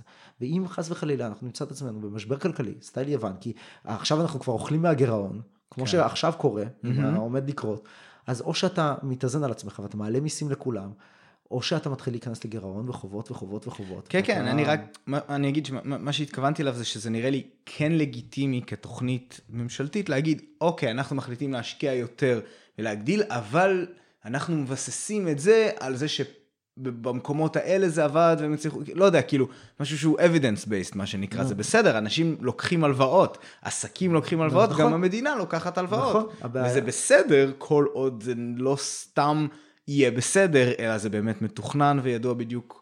נכון, אה, אה, אני מסכים. איך זה הולך להתפתח. בוא נגיד, בסוף יש היגיון, כן, מסוים, אבל צריך להבין, הפוטנציאל פה הוא. מאוד גדול לנזק. ו... כן. אה, בוא נגיד, יש, יש דוגמאות למדינות שחיות בלי חוב, כאילו איי פול, פוקלנד, שבדיוק, במקרה כתבתי עליהם עכשיו לאחרונה, איי פוקלנד, איזה אזור נידח, באמצע שום מקום, ליד ארגנטינה, שחיים בו חבורה של בריטים, שלושת אלפים בריטים, חצי, על, על שטח שהוא חצי מישראל, תבין, זה mm-hmm. פרופורציית שטח, כן, שלושת אלפים איש, הם מהאנשים הכי עשירים בעולם, הם בטח האזור הכי עשיר בדרום אמריקה, ולמה? כי הרבה מזה הם הבינו שהם באמת חייבים לבנות כלכלה. ואז הם פתחו, הם הורידו, ואתה יודע, הם מצליחים לחיות, וזה, אבל זה, זה באמת דוגמה קצת אולי קיצונית. כן. זה. בסופו של דבר, אנחנו צריכים לדאוג לחלשים, אבל אנחנו גם פשוט צריכים לשקול איך אנחנו דואגים ומה ההכנסות, וכדאי, כדאי לנהל תקציב מאוזן.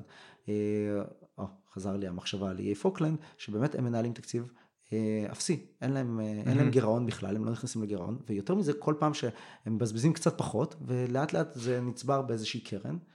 אה, שיש בה כמה, מיליון, כמה מאות מיליונים, yeah. וכשהם, וכשהם צריכים נגיד לבנות שדה תעופה חדש, כי הם אזור מאוד קטן ואין שם הרבה אנשים, mm-hmm. אז הם מוצאים את זה מהקרן הזאת. איזה יופי. והם לא נכנסים לחובות, אז אפשר להתנהל אחרת, בהחלט אפשר לא להיכנס לחובות, אבל צריך להבין, יש איזון מאוד קשה בין הדרישה של הציבור בעולם, ואולי יוון היא הדוגמה המופלאה לזה, שזו מדינה שפשוט אה, באה עם אה, מינימום מיסים, גישה של אני לא אשלם מיסים, אני אתחמק, הממשלה לא יודעת לעשות כלום, ולכן אני לא אשלם להם מיסים. Mm-hmm. וזה גישה אחת של יוון, של אזרחי יוון, והגישה השנייה, הממשלה חייבת לי, והיא צריכה לשלם לי פנסיות, כן. ולתת ולתת ולתת. והשילוב בין השניים יצר אסון כלכלי נוראי, כי יוון mm-hmm. כל הזמן נכנסה לחובות וחובות וחובות כדי לממן את כל הדברים האלה. אז צריך לאזן בין הרצון שלנו לשירותים ממשלתיים ותמיכה ו... והרבה דברים כאלה, לבין איך אנחנו מממנים כן. את זה. והיום כמעט אף מפלגה לא נותנת לזה מענה. רגע, אז רגע, אז אפרופו לאזן, מה, מה עם אה, קצת תלונות למפלגות ימין? יש לך בפן הזה? אה, בטח. אה, לא, קודם כל בוא, בוא נגיד אה, ביקורת גדולה על הליכוד, שנתנו לכחלון לעשות מה שהוא רוצה, ואת כל הזוועה הזאת שהוא ניהל פה, אה, הכניס אותנו כן, זה, רק בישראל מפלגה כמו של כחלון יכולה להיקרא מפלגת ימין, כן? זה רק בגלל הצד, נגיד, הזיקה המדינית. לא, לא, זה, לא, זה מפלגת שמאל לכל דבר, מבחינת כן. מדיניות כלכלית, זה, זה, אפילו, זה, זה, זה אפילו לא שמאל, כי זה עצוב, זה, זה חבל, חבל לדחוף אותו לשמאל, כי זה מעליב גם את השמאל. זה, זה מפלגת הפופוליזם, זה מפלגת שרצה בשביל לקבל קולות ולזכות, ומה שהם עשו, הם קנו את, ה, את ההסתדרות בכל הזדמנות שהייתה להם, וקנו ועדי עובדים, וקנו כוח פוליטי מכל מי שהם יכולים, מהשוטרים הם קנו כוח פוליטי וזה, ובסוף אה, ניסנקורן בא, עשה להם סיבוב והלך לכחול לבן. ו- וזהו, זה, זה מה שקרה, כאילו, הוא פשוט נטש אותם כמו, אתה יודע, כמו איזה מאהבת שהוא כן. זרק אותה.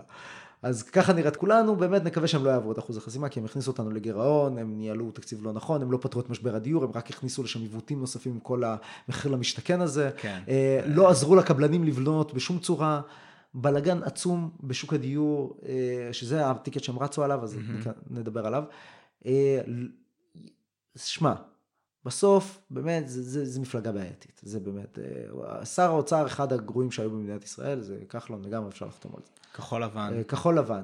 כחול לבן, הם מדברים בכזאת אה, אמורפיה, אבל מהמעט שהם אמרו, הם אמרו שטויות. אתה, כל... אתה יכול להניח לצורך העניין שהפן הכלכלי שלהם הוא בטח עם זיקה גדולה למה שיאיר לפיד, והוא כבר שנים שם. אני לא יודע, יכול להיות שהוא עם זיקה גדולה לניסנקורן ולוועדים. כן, זו בעיה.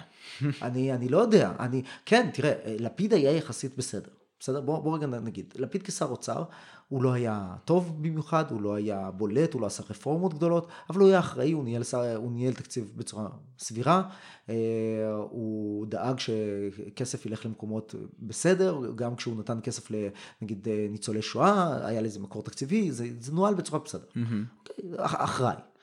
אה, הוא לא איזה, הוא לא נגע בהרבה סוגיות כלכליות גדולות שצריך לטפל בהן, כמו, כן. כמו הסוגיה הדמוגרפית שדיברנו עליה, mm-hmm. אבל הוא היה בסדר. הוא יכל, אבל בגלל שהוא הצטרף למפלגה שרץ בניסנקורן, אז אלוהים יודע מה הולך להיות שם, כי זה, זה ועדי עובדים, ודי, ההסתדרות שולטת פה באמת אה, בצורה כל כך קיצונית. מעניין איך זה יהיה כשהוא יהיה חבר כנסת. כאילו... תראה, אנחנו, אנחנו לא... רק החודש הזה עברנו שביתה בנמלים, שביתה ברשות שדות התעופה. רשות שדות התעופה, אנשים שמרוויחים 80 אלף שקל על לפקח על טיסות. עכשיו, אני מצטער, 80 אלף שקל הם מרוויחים יותר מראש הממשלה. רבאק, יותר מהרמטכ"ל, פי שלוש מבכירים בצבא, אנשים שאחראים על הביטחון שלנו, והם שופטים. מילא, אז אל תשבתו, לפחות זה. לא, אבל אה, הם, הם תמיד מוצאים איזה טיעון קלוש וזה. הרכבת לא מצליחה לצאת מהמחלה הקשה שיש לה. אה, כולם שם חולים, 10% מה... כן. עכשיו הם שכחו את המפתחות, הם כל פעם כאילו תירוץ אחר, הם, אה, פעם, עכשיו הם יצאו בכתבה בוויינט על כמה הם מסכנים, כי אין רישוי, אתה מבין? אין... אה, לא נתנו, לא מכירים, מדינת ישראל לא מכירה במקצוע נהג הרכבת ואין רישוי ספציפי לאיך להפוך לנהג רכבת, אז הם רוצים שיהיה רישוי כדי שהם גם יחליטו מי מהמקורבים שלהם יכולים לעבור את המבחן ולהיכנס פנימה. אז עכשיו הם שופטים על זה. זה באמת התת רמה, וחשוב לומר, אין פה שום דאגה לחלשים, כי תשובה לא נוסע ברכבת. מי שנוסע ברכבת זה משפחות, הרבה פעמים קשות יום, ומשפחות שאין להם כסף, ומשביתים את זה, ומתעללים באנשים שנוסעים מהפריפריה כל יום לעבודה, mm-hmm. וצריכים לדאוג למשפחה שלהם. כן, זו חתיכת... ומי שעושה את זה, בוא רגע נגיד את זה, כי זה חשוב להבין, השכר הממוצע במשק הוא 10,000 שקל, השכר שאתה מתחיל ממנו, עוד ביום הראשון בעבודה ברכבת הוא בערך 10,500 שקל, וזה מגיע ל-40,000 שקל. בשביל לתת גז וברקס, בשביל משהו שהרומבה שלי בבית עושה יותר טוב. גז בגדול זה מה שנהג עושה, מה, מה הוא עושה שם. כן. אני נוהג באוטו, יש לי יכולות יותר מוכרות. רכבת אוטונומית זו בעיה הרבה יותר קלה ממכונית אוטונומית לצורך העניין. כן.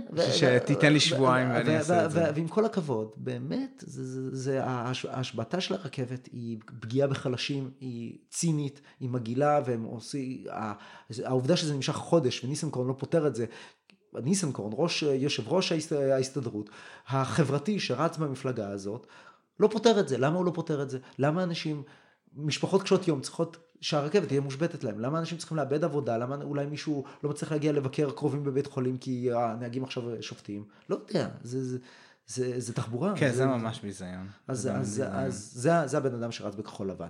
מהצד הנגדי אני חייב להגיד שהיה debate באמת, כמו שאמרתי, שניהלנו שבוע שעבר. כן, ברגע שיהיה לזה...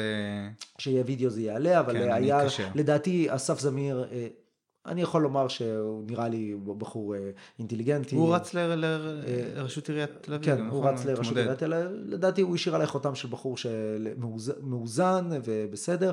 מיקי חיימוביץ' אמרה הרבה שטויות בנושא, היא רצה על הטיקט הירוק, והיא אמרה הרבה שטויות באיך היא מתכננת לממן את זה, וכולל שטויות כמו, אה, טוב נהפוך פה את הכל לאנרגיה ירוקה. עכשיו למה זה שטויות? זה, זה נהדר, זה מטרות טובות, איכות הסביבה זה חשוב, אבל חשוב להבין שאנרגיה ירוקה זה פשוט להעלות את מחירי החשמל לכל מדינת ישראל. כן. אפשר להגיד, טוב, לומר שגז זה אסון, זה שטות מוחלטת, כי גז זה לא אסון, כי האלטרנטיבה של גז זה פחם, ותודה לאל ירדנו מפחם, כן. ובתור מישהו שגדל באשקלון עם אה, תחנת, ה, תחנת הכוח שם, אה, עם כן, כל הדבר הפחם. היחיד שיכול להיות רע ממה שאני שמעתי בענייני הגז, זה רק אם אתה מגיע למצב שאתה בונה על זה יותר מדי. נכון, זה מזהם, דרך אגב... אה, לא, כן. אני לא מדבר על זה אפילו, כאילו, כן, זה מזהם, אגב, אה, קצת פחות, אבל, אבל עדיין אה, זה פליטת גזי חממה, אבל אני לא מדבר על זה, אני רק אומר ש, שהיו מדינות, אני חושב, שאתה יודע, בנו יותר מדי רק על הדלק הזה, כי הוא היה כל כך זול וכל כך 아. זמין, שאז פשוט לא הייתה ברירה, והם היו משועבדים לדבר הזה גם 아. שנים אחר כך. אז, אז יכול להיות, אפשר לדבר ש... על זה, אבל כן. זה אולי תלוי ב... כן. באיך אתה מנהל את זה, אבל בסוף תראה. זה לא תהיה בעיה אצלנו, כי הגז לא הולך להיות כל כך זול גם ככה, כן? אז... בסדר, הוא... אני לא חושב שזה תהיה. אז אה, בוא, בוא נגיד, אה, אולי סוגיית הגז, גם, זה גם סוגיה, אבל סוגיית, הגז הוא ברכה, והדרך שבה מדינת ישראל מנהלת את הגז, אולי חוץ מפדיחת המחיר שחברת חשמל משלמת עליו. שזה לגמרי באחריות הממשלה, היא, זה, זה הדבר היחיד. שזה שזה מה? אה, הוא פשוט משלמת יותר על הגז, חתמו על חוזה דפוק מול... שחברת החשמל. חברת החשמל, החברה שאמורה לדאוג לך, למה היא חתמה? כי יש יצרנים פרטיים, הם משלמים פחות, למה הם משלמים פחות? למה חברת חשמל ספציפית צריכה לשלם יותר? אז עכשיו הם מנסים לצאת כי יש חוזה. מוזר מאוד. אה, בסדר, עוד שנה הוא גם ככה פג תוקף, עזוב, הם ייכנסו, כבר יש מספיק ביקורת ציבורית על זה, אה, יהיה מחיר יותר זול. אבל חשוב להבין שהרבה יותר עדיף לנו שהחברות האלה ימכרו את הגז ייצאו אותו כמה שיותר, שאפילו אנחנו לא נשתמש בו. Mm, ולמה? אוקיי. ואנשים לא מבינים את זה, כי הם לא מבינים איך זה עובד, אבל הוא עובד בשלבים, אבל אוטוטו, כבר עכשיו השנה, הולך להיכנס מיליארד ראשון מהרווחי מיסוי. בסוף בסוף, בסכום הכולל של הגז, אה, כל היצרנים ישלמו 70 אחוז על, על כל מה שהם מוכרים. זה פשוט הולך ברמות משתנות, לאט לאט זה גדל וזה קצת... אה, נשמע מורכב ומעצבן. זה מורכב ומעצבן, אבל מה שחשוב להבין זה המודל הנורבגי, ונורבגיה הפכה להיות אחת המדינות העשירות בעולם בזכות הדבר הזה. ואיך זה עובד? אתה לוקח את הכסף הזה, במקום להיות תלוי בגז ולמכור אותו. אה, זה, זה בדיוק נוגע במה שאמרתי, כן. אתה שם את זה בקרן, כן, אתה כן. מייצא, אתה שם את זה בקרן, ואת הקרן הזאת אתה משקיע במניות. וכל אזרחי ישראל ירוויחו מאוד, וה-OECD מפרגן לנו מאוד על הדרך הזאת, וה-OECD אומר... וזה באמת על... המסלול שבחרו כן, לקחת? זה, זה, זה, ו... כן, אה, זה המסלול, וה-OECD אומר בשנת 2040, 10% מהתקציב, שהוא אמור להיות הרבה יותר גדול ממה שהוא היום, יהיה מבוסס על רווחי הקרן הזאת. וה... והחוקים שקבעו עבור הקרן הזאת, זה שהכנסת לא יכולה סתם לקחת עכשיו כסף שנכנס לשם, היא יכולה להשתמש רק בריבית, היא יכולה רק לקחת מהריבית. יפה מאוד. אז זה רק המתנה.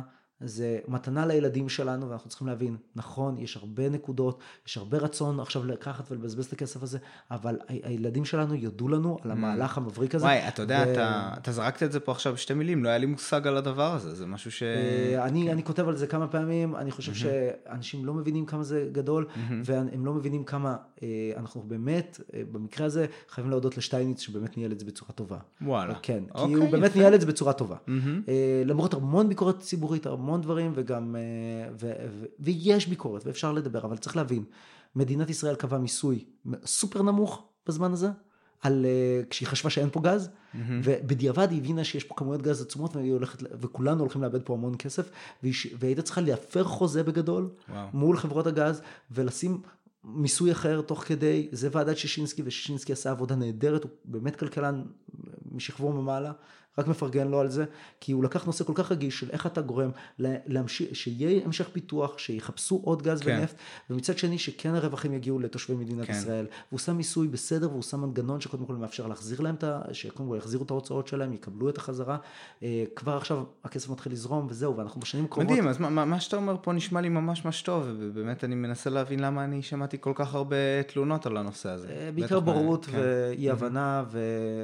וכן, וכ... וחוזה אחד בחשמל שהוא מאוד לא מוצלח מול חברת חשמל, שהיא הייתה אמורה לסגור חוזה נורמלי, אבל היא לא סגרה אותו, וגם הוא הולך לפוג תוקף ב-2020, 2021, זה באמת לא כזה משנה, זה עוד רגע נגמר. הבנתי. אז זה- לא הדבר הנורא.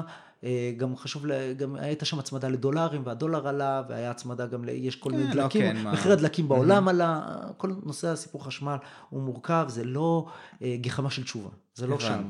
אה, ושלא נדבר על זה שהעסקה, הכי גדולה שלנו אי פעם מול מצרים היא על הגז. אנחנו כן. מוכרים להם גז, אנחנו עוד רגע מוכרים גז לאירופה עם צינור מחוברים לאיטליה, זה, זה משוגע, הדברים שזה מגיע אליהם, הכוח, היא, היא, אירופה צריכה גז, היא משתוקקת לגז והיא תלויה רק ברוסים, אנחנו כן. נותנים שם מענה מט- מטורף לדבר הזה. מעולה. אז זה נהדר. אה, זה, זה זה. אה, מה, אה, יש לנו את פייגלין ששווה לדבר עליו, אולי הוא קלף אה, wild card. יאללה, אה, בוא ננסה, בוא ננסה לדבר על פייגלין. אני ו- לא, אני אגיד לך ככה, אני כן. לא... אה, אה, אני עדיין חושב שאולי זה קצת בועה באינטרנט. אני, למרות שהסקרים נראים מעודדים עבורם, אה, עבור מפלגת זהות. אה, בוא נגיד, הוא שינה לחלוטין את השיח, השיח הפך להיות הרבה יותר חופשי, ליברלי, שוק חופשי, פתאום אנשים מדברים, כולם מדברים שוק חופשי, פתאום הימין החדש מנסה לדבר שוק חופשי. אה, רגע, בוא, בוא, בוא, בוא אני אשאל את זה אחרת.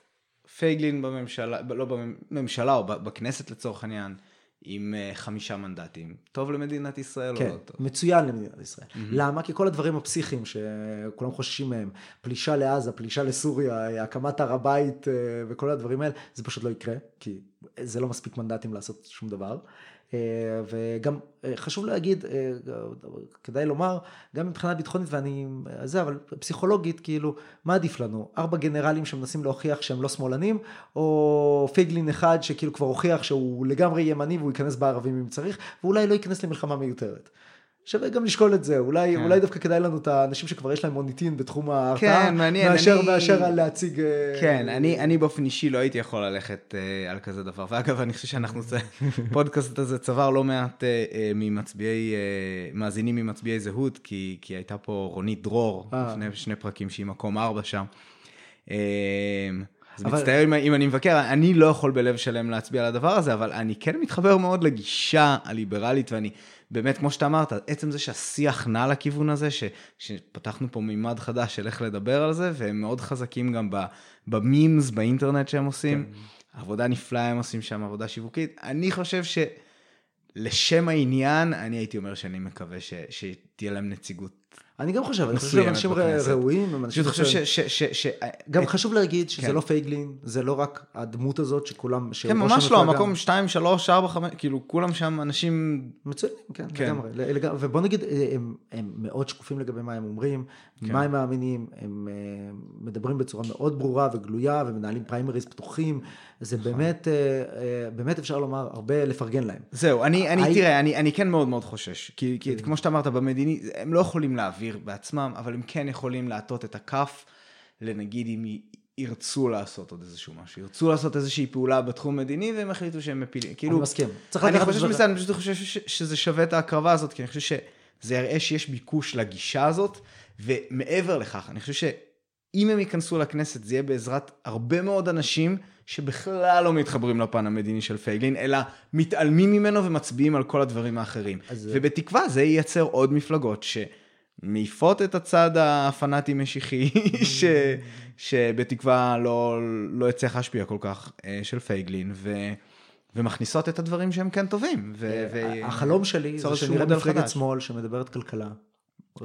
ראויה, אה, עם נתונים. שלא מפחדת לבוא ולהגיד, כן, אנחנו רוצים לדאוג לחלשים, אבל זה התקציב, זה העלות, ואנחנו מאמינים שאתם צריכים אה, לשלם יותר מיסים כדי שניתן יותר, בואו נדבר על זה, כאילו, אם זאת האידיאולוגיה שאתם מאמינים, ועד כן. כמה זה מביך, שכשארגנו את הפאנל, את ה debate שהיה בין המתמודדים, מפלגה, המפלגה היחידה שלא שלחה נציג בכוונה, ושמה את כל המקלות בגלגלים כדי להפיל את זה, הייתה מפלגת העבודה.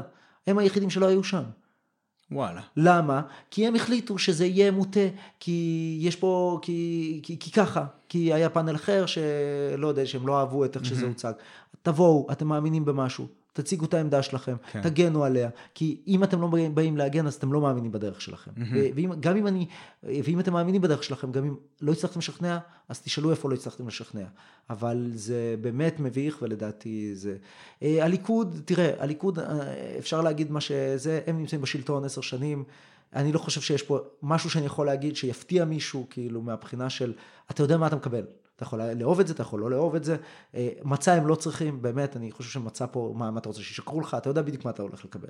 כן. אה, אתה אוהב את זה, אתה לא אוהב את זה, זה, זה, זה הדרך שלהם. יש שם אנשים טובים, יש אנשים רעים, אה, יש לנו את חיים כץ שהוא זוועה, יש לנו את שרן השכל שהיא מדהימה.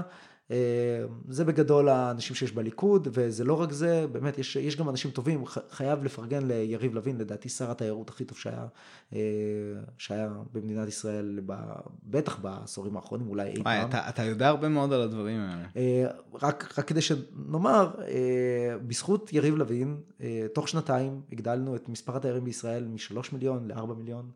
זה ממש הרבה. וזה המון. אה, והוא פשוט כן. שיווק, הוא פשוט שינה את שיטת השיווק של ישראל, mm-hmm. להתמקד בצליינים, ובכל ישראל הוא שינה את שיטת השיווק ל... אה, למה שאנחנו יודעים על ישראל, שישראל היא כיפית, ושתל אביב היא כיפית, ושירושלים mm-hmm. היא כיפית, הוא יצר תדמית לתל אביב וירושלים, התחיל למכור אותם בגדול, ו... אה, שמאוד, אני חושב שנגיד השדה תעופה באילת בתקווה עכשיו, שמה, הוא נפתח השבוע נראה לי, או משהו כזה, או שבוע שעבר. וואי, האמת היא, אני לא יודע, אבל יכול להיות. כן, זה נראה לי צריך להיות אה, אבל, אבל גם, אבל תראה, לא יודע, בסוף, בסוף מה שעובד זה תל אביב וירושלים, mm-hmm. ושם זה באמת עובד, אז לא יודע כמה שדה תעופה זה יעזור, יכול להיות שכן, יכול להיות שלא, כי זה יותר אילת. כן. אבל... כן, כן, כן, זה חד משמעית אילת, אני פשוט כן. אומר שהיכולת לטוס ישירות לאילת מארצות קרות, נגיד כן. אה, כמו, אתה יודע, רוסיה וכאלה, זה... זה... יכול להיות מאוד שזה טוב. יעזור, אבל בוא נגיד, היה פה עבודה נהדרת, ועד כדי כך שאנשים במשרד התיירות מדברים על זה שגם אה, כשהיה את אינתיפאדת הסכינים, גם כשהיה אירועים ביטחוניים, זה כבר לא משפיע, התיירות ממשיכה להגיע לפה, הבעיה החמורה שלנו עכשיו זה תשתיות, אין תשתיות, אין בתי מלון, הרגולציה על בתי המלון היא נוראית. אנחנו חייבים את Airbnb, כי זה פשוט לא יהיה פה דירות אחרת. כן. אה, תיירים מוסיפים פקקים, אה, רעש, אה, צריך לחשוב איך מתמודדים, אנחנו לא יודעים להתמודד עם תיירות עוד. וואלה. ויש פה אתגר, יש פה אתגר לא פשוט, אבל כן. זה אתגר של הצלחה. זה משהו שלא היה קודם, ואנחנו סוף סוף יש תיירות כן, בישראל. כן, חשוב, חשוב לתת קרדיט איפה אה, ש... אז, אז, כן. ואני, שוב, אני אומר, אני מפרגן לו, אני גם חושב שיש אנשים נוראים ב, בליכוד, ולא חסר דוגמאות. יש את מיקי זוהר עם חוק הפורנו, אה, ולא, באמת, אנשים זוועה, אה, דודי אמסלם, וזה לא, לא, לא בא לפרגן ל, לליכוד, כאילו, על זה. ושלא כן. לדבר על פרשת השחיתות הגדולה מעל נתניהו, והעובדה שנתניהו ניהל פה כלכלה, ונתן לשר אוצר מאוד כושל לנהל פה כלכלה חופשית ומה שהוא רוצה, ולדעתי זה ביקורת שצריך להעביר. כן. והתירוץ של אה, מה הוא יכול לעשות, אה, אין לו מנדטים, אה, שמע, בסוף אתה יכול לפחות להעביר ביקורת, אתה יכול לפחות לשבת ולא... להגיד דברים, ואתה יכול להגיד, אוקיי, זה המצב, אני לא מסכים איתו, ו... וזה, ויכול להיות שגם נתניהו נמצא גם במצב בעייתי גם פה, כי כל הזמן, כי עם לפיד כל הזמן אמרו שהוא שם לו מקלות בגלגלים, אז אני לא יודע, יכול להיות שגם זה המחיר ששילמנו כשעברנו עליו ביקורת אז. כן. אה, אז אני לא יודע. אה, מורכב הדבר הזה, כן, תשמע, אני באמת, הלוואי, אבל תאמין לי, במינימום הלוואי ואנשים היו מצביעים מתוך באמת אה, אה, הצבה של איזשהו סדר עדיפויות. נכון. זה מה שאני ממליץ, תחליט מה כמה נושאים הכי חשובים לך, ותנסה להסתכל איזה מפלגה הסיכוי הכי גבוה שהיא תתמקד על הנושאים האלה. ולפי זה להצביע, ובאמת הלוואי ואנשים היו עושים את זה, זה הכל הרבה מאוד מאוד שבטי, ואני לא חף מזה אגב גם, כן, אבל... אה, אני חושב שהדוגמה הכי טובה שאתה יכול למצוא זה הריאיון שהיה אתמול עם ביבי. תשאל אה, מה, מה כל אחד חשב על הריאיון הזה, תשאל מה הדעה הפוליטית שלו על ביבי, ואתה יודע בדיוק מה הוא חושב על הריאיון. אין פה שום, ממש, זה חופף אחד לאחד. כן, כן, כן. זה מי, מי שאוהב את ביבי בכללי, אז הוא אמר, וואי, נכון. איזה גאון, איזה, איזה כריזמטי הוא, ומי שלא אוהב את ביבי אמר, זה, זה גמר לו עכשיו את הבחירות. כן. זה, זה המצב בארץ. כן, אה, מדינה מוזרה יש לנו. לא, אני חושב שאנחנו לא מיוחדים בשום דבר, אנחנו דווקא פה, פה בדבר הזה. אנחנו... אולי, אולי יש בזה משהו מנחם. אה, לא יודע, כן, אבל זה, זה המצב. אז תראה, מה שאני יכול להגיד זה שגם אני לא יודע למי אני מצביע. אה, אני לא חושב שיש תשובות פשוטות, אין בחירה אחת שכאילו אתה אומר, שמע, הם אה, מדהימים וזה הדבר כן. היחיד. כלכלית, המצע הכי טוב כנראה של זהות, אה, זה מגיע עם עוד דברים אחרים שאני פחות אוהב, תחליטו אתם, אני לא יודע, אני באמת לא יודע. הבנתי. ושוב, אני גם לא אומר שאני מצביע זהות, גם לא בטוח שהם יעברו את אחוז החסימה. צריך לזכור, רק אולי נאמר לצופים, לקחת בחשבון, כל סקר שאתם רואים, במיוחד בגבול אחוז החסימה, הוא מאוד בעייתי, כי יש סטיית תקן של 4 מנדטים, 4-5 מנדטים. וואו. וחשוב לקחת את זה בחשבון, כלומר, זה שמה שמישהו עבר את אחוז החסימה, לא אומר שהוא עובר את אחוז החסימה. אה, תשקלו, כי יכול להיות שזה הרבה קולות כן, שהולכים כן, לאיבוד. כן, כן, ממש קולות שהולכים לאיבוד. זה, זה משהו מאוד מאוד חשוב ברמה האסטרטגית לקחת בחשבון. אה, כן. כן. אוקיי, אה, בסדר, נראה לי שכיסינו את כל הפינות שלנו, וזה ללא ספק הפרק הארוך ביותר שהיה לי. ולא... אני, לי אין בעיה עם זה בכלל. לא, מה, אני, אה, יש לנו עוד כל כך הרבה על מה לדבר, ואני אמרתי את זה בפרק הקודם, שכמעט כל פרק פה מסתיים ב... אתה יודע, פעם הבאה נדבר על, אה, על עוד דברים. תזמין אותי שוב, אתה יודע, תזמין אותי שוב ונדבר בכיף. כן. זה היה ממש כיף. בסדר גמור, וואי, אז ממש תודה לך. אה, לי היה מרתק, אני מקווה שגם לכל מי ש, שהקשיב. אז, אז אה, תודה תום, ותודה רבה למאזיננו. וכן, ואנחנו נתראה בפרק הבא של דיוני סכר.